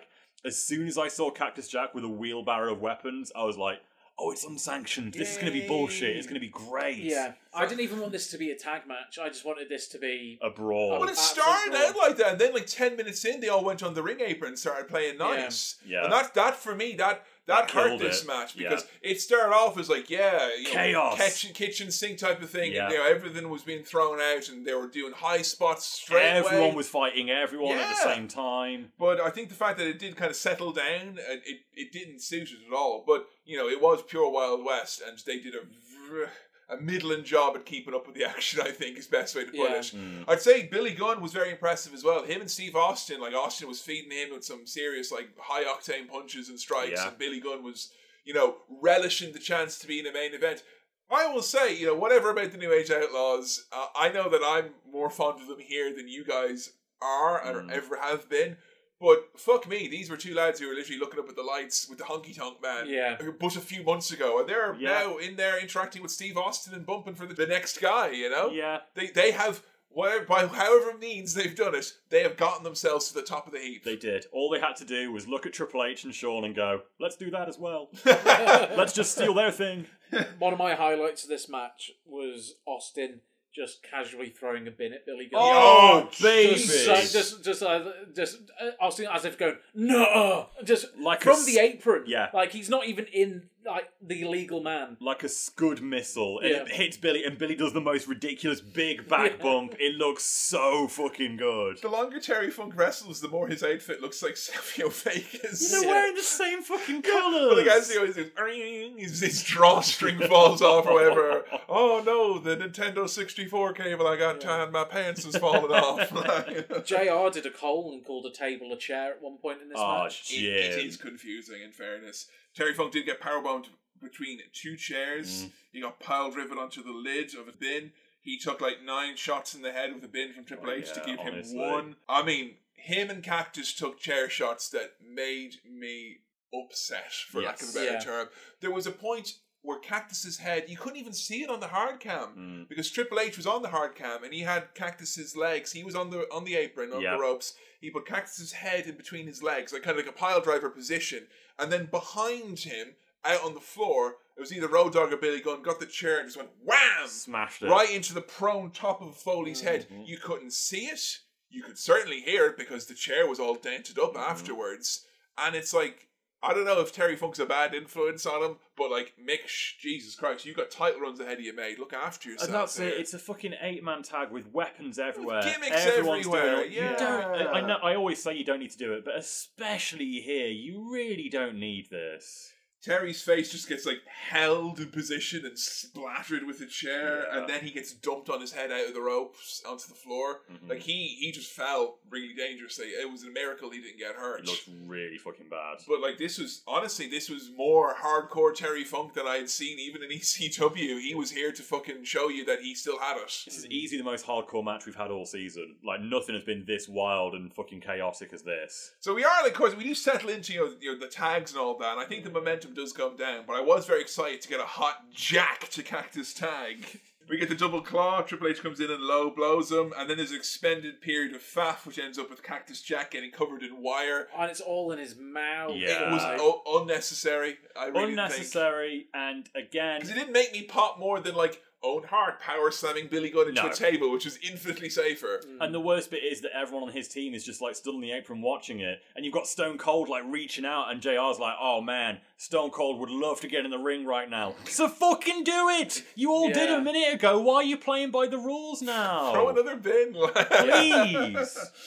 when Austin finally gets tagged in, it was just like, you know, like Austin's been less and less used on Raw now. He's been like, you know, one segment, one promo. Yes. You know, Austin responds to one thing that happened last week. Mhm. Very, very pick and choose. And I think Austin is is best used in those environments, but he just came in, crowd reacted like nothing else from tonight. Stunner to Road Dogg, one, two, three, they win. That was unbelievable to me that you can have all that carnage, all those weapons, all that violence, and then still the highlight of it is one man gets tagged in, he punches a few people and he hits a stunner, and it's incredible. Yeah. Like the the uh, the does- effect of Stone Cold Steve Austin is legitimately nuts. It makes me sad though, because does that genuinely like? Do you think that it's people like Mick Foley going, "Well, I have to, like, I don't want to, but I have to do this because if I'm to be remotely considered in the same league as this guy, I have to do things that he doesn't have to because I'm not at that level or whatever it is." I don't know. it's possible. It's it made Austin seem like he was like in a different match almost.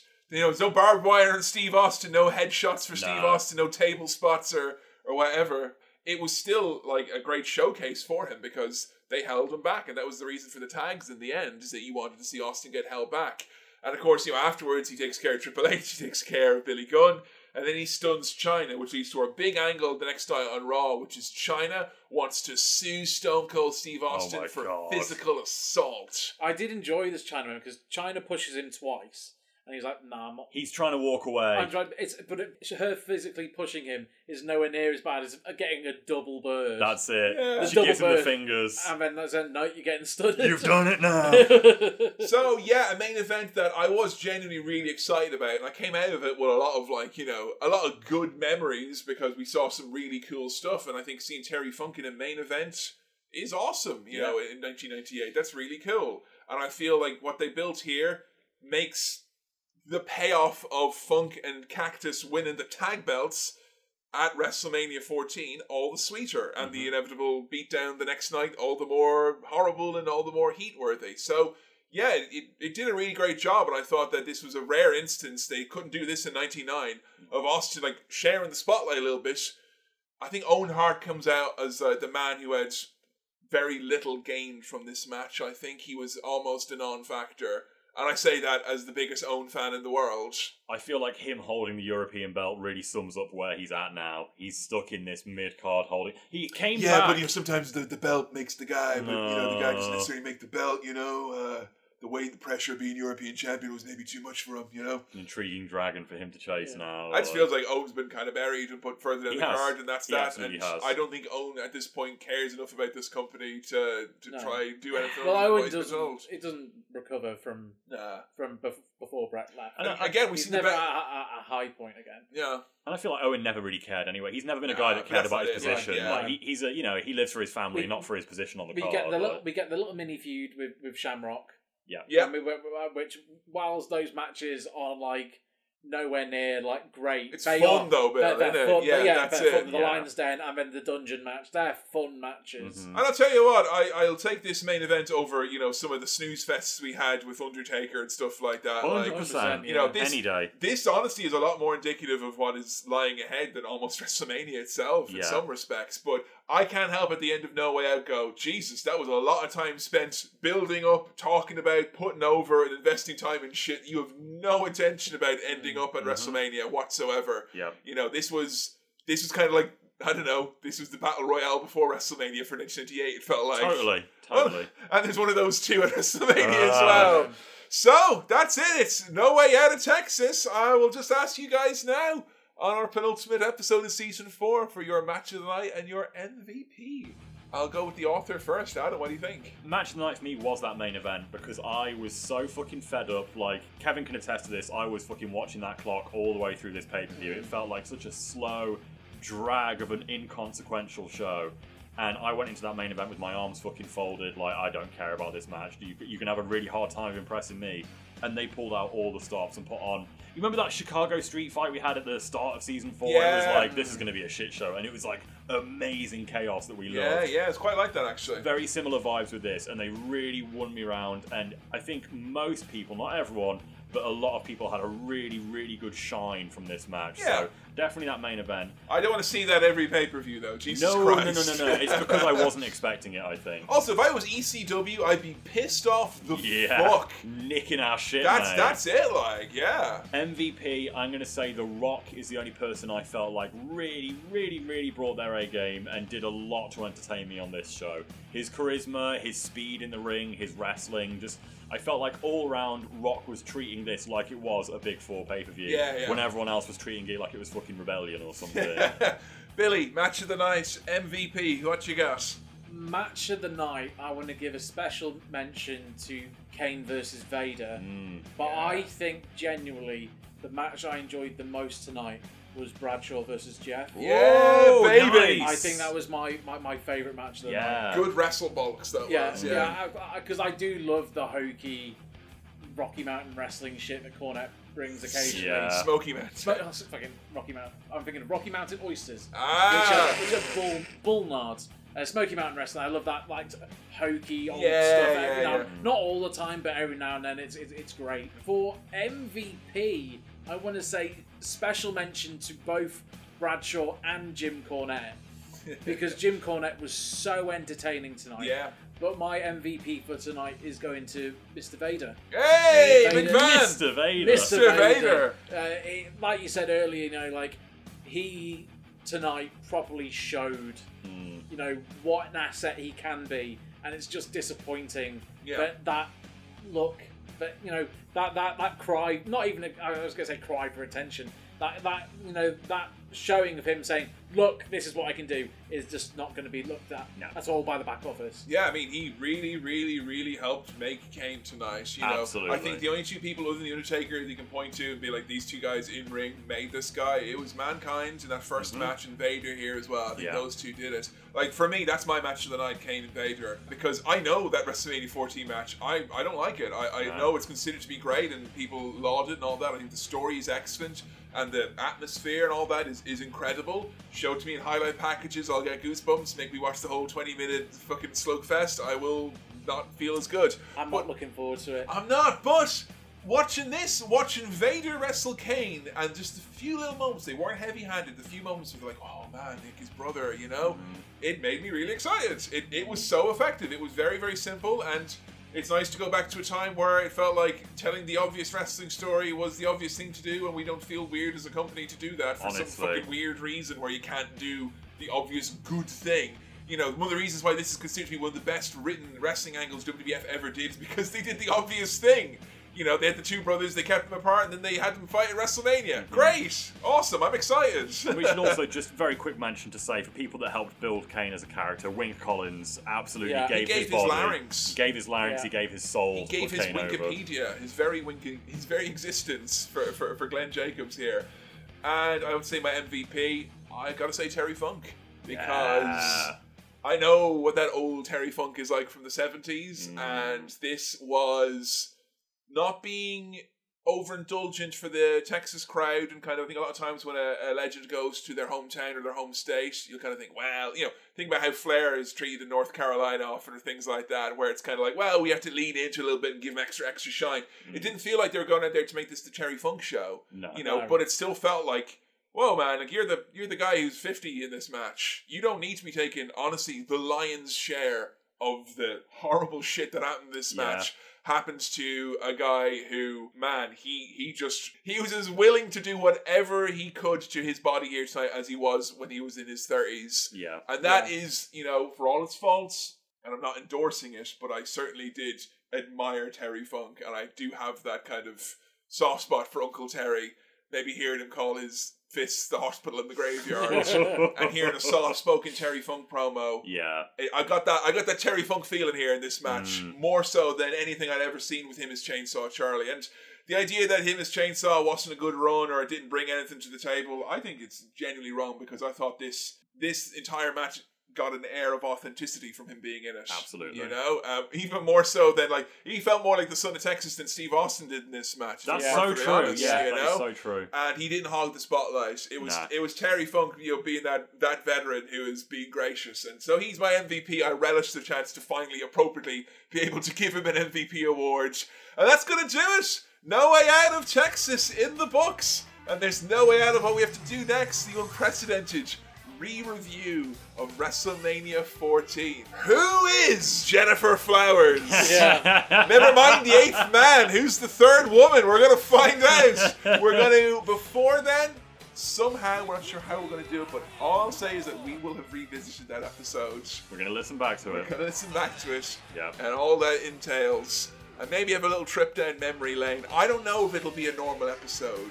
It feels like enough time has passed where I could probably like I have reviewed matches from then since then and felt okay doing so. I don't feel like I'm going to be like, you know, I'm not gonna feel like I'm a, a cow eating a cow by reviewing this episode. man. No, I, f- I feel like we should just review it like we would any other pay per view. That's the way I want to go through it, really. But if memory lane comes a calling, we may have to oh, stroll Oh, yeah. down I, will- there. I will listen back to yes, the, the, we the all will. episode. We, we should like to see who our MVPs were. with Match, we, was- we did MVPs and Match of the Night from I the get-go. think- didn't Yeah, we think did. we did. So We we should see if that changes. Any opinions that change. I I have a feeling I remember who my MVP was during that. Pretty sure I said Goldust. So I will Mm-hmm. Sounds see about how right. That, I'll see how that changes. But, my, my MVP will be like fucking Road Dogg or something shit like that. Well, that is the next episode, and in that episode, we will be revealing what the next boys' picks vote is going to be, and you'll get to find out Mm. what you can vote for as we go for an unpre. Shut up! Just shut up! fucking hand him the No! award already. no, no, no, no, no! I'm coming into this fighting. Yeah? Yeah. I'm fighting Joe Biden here. I'm coming Oh, back buddy. swinging. No more malarkey. No more Billy winning the boys' pegs. I will have all details and maybe a few illusions as to what the next and brackets fifth ah, season of the Outshare podcast is. We've had lots of people guessing, and I've just kind of zoned out. You may have been right by guessing, some of you, I'm sure, by long. oh, I've definitely seen some people have got it like spot on. I feel like George R. R. Martin sat here where it's like, stop spoiling it. Yes, you're right, but stop saying it. and some of your predictions can only be described as wrong as fuck. but until then, we'd like to thank everyone for listening to this episode. And as always, if you're listening on Apple, Spotify, Google, whatever you get your podcasts, make sure you leave us an old rating or review. And the best thing you can do to help out the Editor of podcast, recommend us to a friend or anyone who's after any wrestling podcast. As always, we are 100% fan and listener supported. You can support us over at patreon.com forward slash AE podcast. Get access to dozens upon dozens upon dozens of hours of content, SmackDown crawl, video episodes, Q&As, random side series where we look at things like WWF aggression. Mm. the Bibliotech long form book reports, examples of all of this content is available here on the free feed. You want a little taste of the Bibliotech, a little taste of the side content, or a little taste of SmackDown Crawl, or a little taste of the videos. All of these are available for free to have a look at. If you want to become a $5 backer, you can drop out at any time with zero commitment. But as you know, we do not get paid by any of our podcast providers. It's only by our fans and our supporters. So thank you everyone who's continued to do so. And I hope you enjoy the content should you decide to back us. You can find us on social media at AE Podcast on Twitter, where you'll see all sorts of tweets, goofs, and gaffs. And you can find us on Facebook at facebook.com forward slash Attitude Era Podcast, where there is a whole library of video content. We have got shit tons of clips from classic episodes, current episodes, and little sneak peeks of Patreon content, so you can get a taste of the SmackDown crawl and some of our video episodes. And if you're a purveyor of the finest stuff and things, head on over to MatthewsBotchaMania.com. Stuff, things, ooh, that's fresh. You can't end it on fresh when our next episode is doing an episode we've already done. Until next time, where the beginning is here. It's a goodbye from me, Kevin. Me, Adam. and me, Billy. And we'll see you next time on the Era podcast.